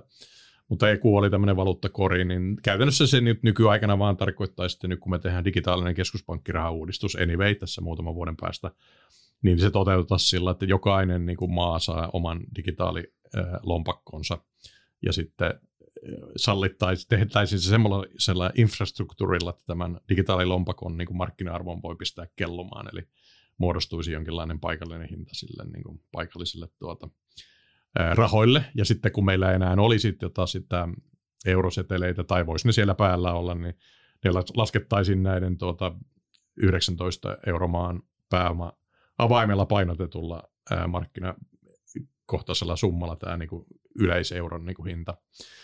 Niin tämmöisessä tilanteessa se toisit vapausasteita siihen systeemiin, että sä pystyisit mahdollisesti niin kuin vaikka luomaan Italian velkaa lisää sillä, että että se inflatoituu ja sen arvo laskee, mutta se niin kuin ää, poistaisi tämän uudelleen rahoitusriskin. Eli Nyt, se, silloinhan tämä toimisi niin kuin periaatteessa, ne, noihän se toimisi liiran kanssa. Näin, mutta silti meillä olisi se euro, eli tavallaan nämä niin. nykyiset vastuut pystyttäisiin maksaa, että meillähän on eli niinku me, kymmenien vuosien lainoja ja derivatiiveja. Eli, eli ei jouduttaisi niinku rikkomaan euroaluetta, päästäisi se niinku terveempään tilaan, mutta hajottamatta ilman niin megalomaanista kriisiä välissä. Joo, ja sitten luotaisiin tämmöiset paineventtiilit, että niin kuin maakohtaiset tilanteet, vaikka siis Saksassa, no nyt Saksa itse asiassa energiivänden myötä on muuttumassa sekin heikoksi alueeksi, että tota, no Hollanti ei Hollanti voisi olla vahva euromaa jatkossakin. niin, niin tota, että sitten, on jos... muuten heikoissa kantimissa vahvat euromaat, kun meillä Hollannissa on muista, mitä siellä on 11 miljoonaa asukasta. no mutta sitten voisi olla toisinkin päin, että jos tavallaan Hollannin niin kuin, äh, vienti vetää liian kovaa, niin sit se, se voisi tota vahvistua se paikallinen niin alayksikkö. Silloin noin, noin, noin on käytännössä, noihan on, eli se olisi, tava, se olisi selkeä askel taaksepäin, niin kuin askel omiin valuuttojen suuntaan. Niin, no mutta lähinnä sitten se vaihtoehto, että sä otat tätä niin kuin yhteistä hintaa, eli suunnitelmatalosta ykköstä kaikkialla, ja sitten sun pitää kliarata paikallisesti, että jos markkina ei halua antaa keinotekoisen matalalla ää, negatiivisella reaalikorkolla Italialle rahaa, niin sitten se pitää joko leikata se vastuu, eli mm. tehdä velkajärjestely, tai sitten jonkun poliittisen tahon pitää tietää, että se tekee varmaa tappiota, antaa se raha, eli joko EKP tai sitten mm. tota, muiden euromaiden. Just ja nämä on ne niin kuin palikat, joko sä niin kuin tunnust, kunnioitat markkinahintaa, tai jos sä haluat suunnitelmataloudella jatkaa, niin sitten sun pitää keksiä su- suunnitelmataloudellisia ratkaisuja näihin, kun markkinahinta ei klieraa sitä kysyntää ja tarjontaa. Ja ne on velkajärjestelyt tai että muut beilaasut niin kuin ali, tiedä, antavat sinulle arvon lisää omasta kansantalouden niin kuin, tota, ylijäämästä. Just näin. Mikä oli esimerkiksi tämä elvytyspaketti, oli suora tuon siitä rakenne. Eli niitä sitten lisää ja tai sitten mennään kaikki moholiittiseen liittovaltioon, mutta sekin on juridisesti vaikeaa, kun sopimukset on tehty sillä, että se olisi niin kuin aika, aika vaikeaa tota, kävellä demokratian yli 19 maissa samanaikaisesti. Miten ison todennäköisyyden sä annat, annat tota, sille, että kymmenen, kymmenen vuoden päästä tota, euroalue on kasassa? On se siis, se euro on, koska siis niitä on, niin kuin, meillä on jopa ikuisia vastuita ja tota, siis kymmenen vuosien vastuita, niin jollain yksikkö nimeltä euro pitää niin setlata vielä niin kuin vuosikymmenen jälkeenkin. Se on niin kuin ihan varmaa, että, ja semmoinen määritellään sitten juridisesti jotenkin. Eli meillä ihan varmasti on niin kuin yksikkö nimeltä euro, yes. se, sitten tämä infrastruktuuri, joka klieraa sen, että mikä, missä mikäkin euro maksetaan ja onko se yksi yhteen, yhteen kaikkialla, niin se voi hyvinkin elää. Joo, joo. Mä itse kanssa mä aikanaan olin merkittävästi enemmän huolissaan tästä euroalueen tulevaisuudesta, mutta mulla on Siis olen, olen huolissani just näistä rakenteellisista ongelmista, mm. mutta mä, en kanssa, mä annan hyvin pienen todennäköisen. Mun mielestä tämä, tämä viimeistään tämä uude, uusi kylmä sota on sinetöinyt sen, että euroalueella se, se, se, se poistuu se, että hei, noi, noi saa euron ja noi saa kaksi rahaa ja minä en saa mitään. Tämä, mm. tämä tulonsiirtoihin suhtaudutaan ihan eri tavalla, koska nyt pitää niin kuin kaikki Venäjä niin, kuin pakottaa tavallaan vetämään yhtä köyttä pelaamaan samassa joukkueessa, totta kai kun nyt on isompiakin mm. uhkia tässä, niin mä oon sinänsä, mulla on niin kuin se, mä pidän niin kuin just, että mä... Mutta rahat no, loppuu hyvin monesta paikasta, yrityksistä, yksityishenkilöiltä, ää, valtiolta, ja sitten se on niin kuin poliittinen päätös tai niin kuin liiketalousjärjen vastainen päätös, haluaako joku ottaa ne tappiot kannettavaksi itse vai ei. Ja jokainen näistä yksittäisistä päätöksistä vaatii niin kuin todella paljon rohkeutta, että sä otat vaikka nythän voisi tehdä niin kuin Venäjä sotapaketin ja voisit sanoa, että me halutaan 10 miljardia plussaa tänne. Mutta sitten se niin kuin inertia on sillä, että me maksetaan 10 miljardia miinusta. Eli siis jo tämä etumerkkikin saattaa heittää näissä, näissä kuvioissa, että kuka haluaa olla se hölmö, joka maksaa niin kuin oikeaa reaaliarvoa toiselle. Että sehän on niin kuin hirmu vaikea neuvottelukysymys. Just näin. Mites sitten hei loppuun vielä, että meillä on mark- hankala markkinatilanne, niin mites, mites sä, tota, mites sä itse oot mm. asemoitunut tähän sijoittaja, sijoittajana muuta kuin never bet against America ilmeisesti, mutta miten, miten muuten, Mit, mitkä, mitkä, mitkä on sun teesit, teesit No mä olin tähän. hirmu tyytyväinen itteeni tuossa vielä alkuvuodessa, kun annoin semmoisia lausuntoja, että tosiaan, että do, pitäkää Amerikkaa paino korkealla ja fiskaalidominanssi pitää, että Fedi nostaa korkoja, mutta euro ei pääse, mutta Ukrainan tai Venäjän Ukrainan hyökkäyksen jälkeen toi, toi pelikirja meni uusiksi. Se fiskaalidominanssi ei nyt ei niinku pelasta. Ja, ja markkina Jenkeskin rommaa, eli kyllä se niinku prossan koron nousu niinku meni sitten kuitenkin ainakin tällä viikolla niinku punaiseen mereen. Eli, tota, eli, eli se niin kauan kuin sitä korkokäyrää niin kuin hinkataan ylöspäin, niin aika vaikeaa tehdä pörssissä tuottoja. No, mutta niin tai näin, niin tota, e, noin niin kuin periaatteessa en tykkää pitää niin kuin pankkitilillä niin kuin mitään. Ja tota, ää, niin, niin se perusoletus on yhä siis sillä, että se kulutehokas tota, niin kuin globaalin painon tota, tai demokraattisiin liberaalin demokraattimaihin tota, allokoitu ETF on aika hyvä idea, että mulla on niin kuin, aika paljon Pohjoismaiden ETFiä ja Jenkki ETFiä ja aika vähän niin kuin mitään DAXia tai euroalueen niin kuin, tota, ETFiä. Sen lisäksi mulla on jonkin verran tuota, tietysti oma kiinteistö. Sitten mulla on eläkerahasto niin kuin sieltä Lontoon ajalta, joka on niin kuin aika globaali stock-allokaatio. Tota, kuluteho, todella kulutehokas muuten. Sitten mulla on noita pääomasijoitusrahastoja, niin kuin LP-sijoituksia jonkin verran. Että, eli, eli, tota... eli osakkeita, listaamat, li, listaamattomia niin private equityjä ja kiinteistöjä, Joo. eli rea, reaaliomaisuutta ja osakkeita. Tässä kä- käteisen sanot, että ei maistu ja bondit unohit mainita. Tämä oli tietysti tarkoituksella pois, eli bondit ei maistu myöskään. Bondit ei maistu, koska se on niinku sitä varmaa tappiota, kun sulla on nouseva ää, korkokäyrä, niin se iskee se.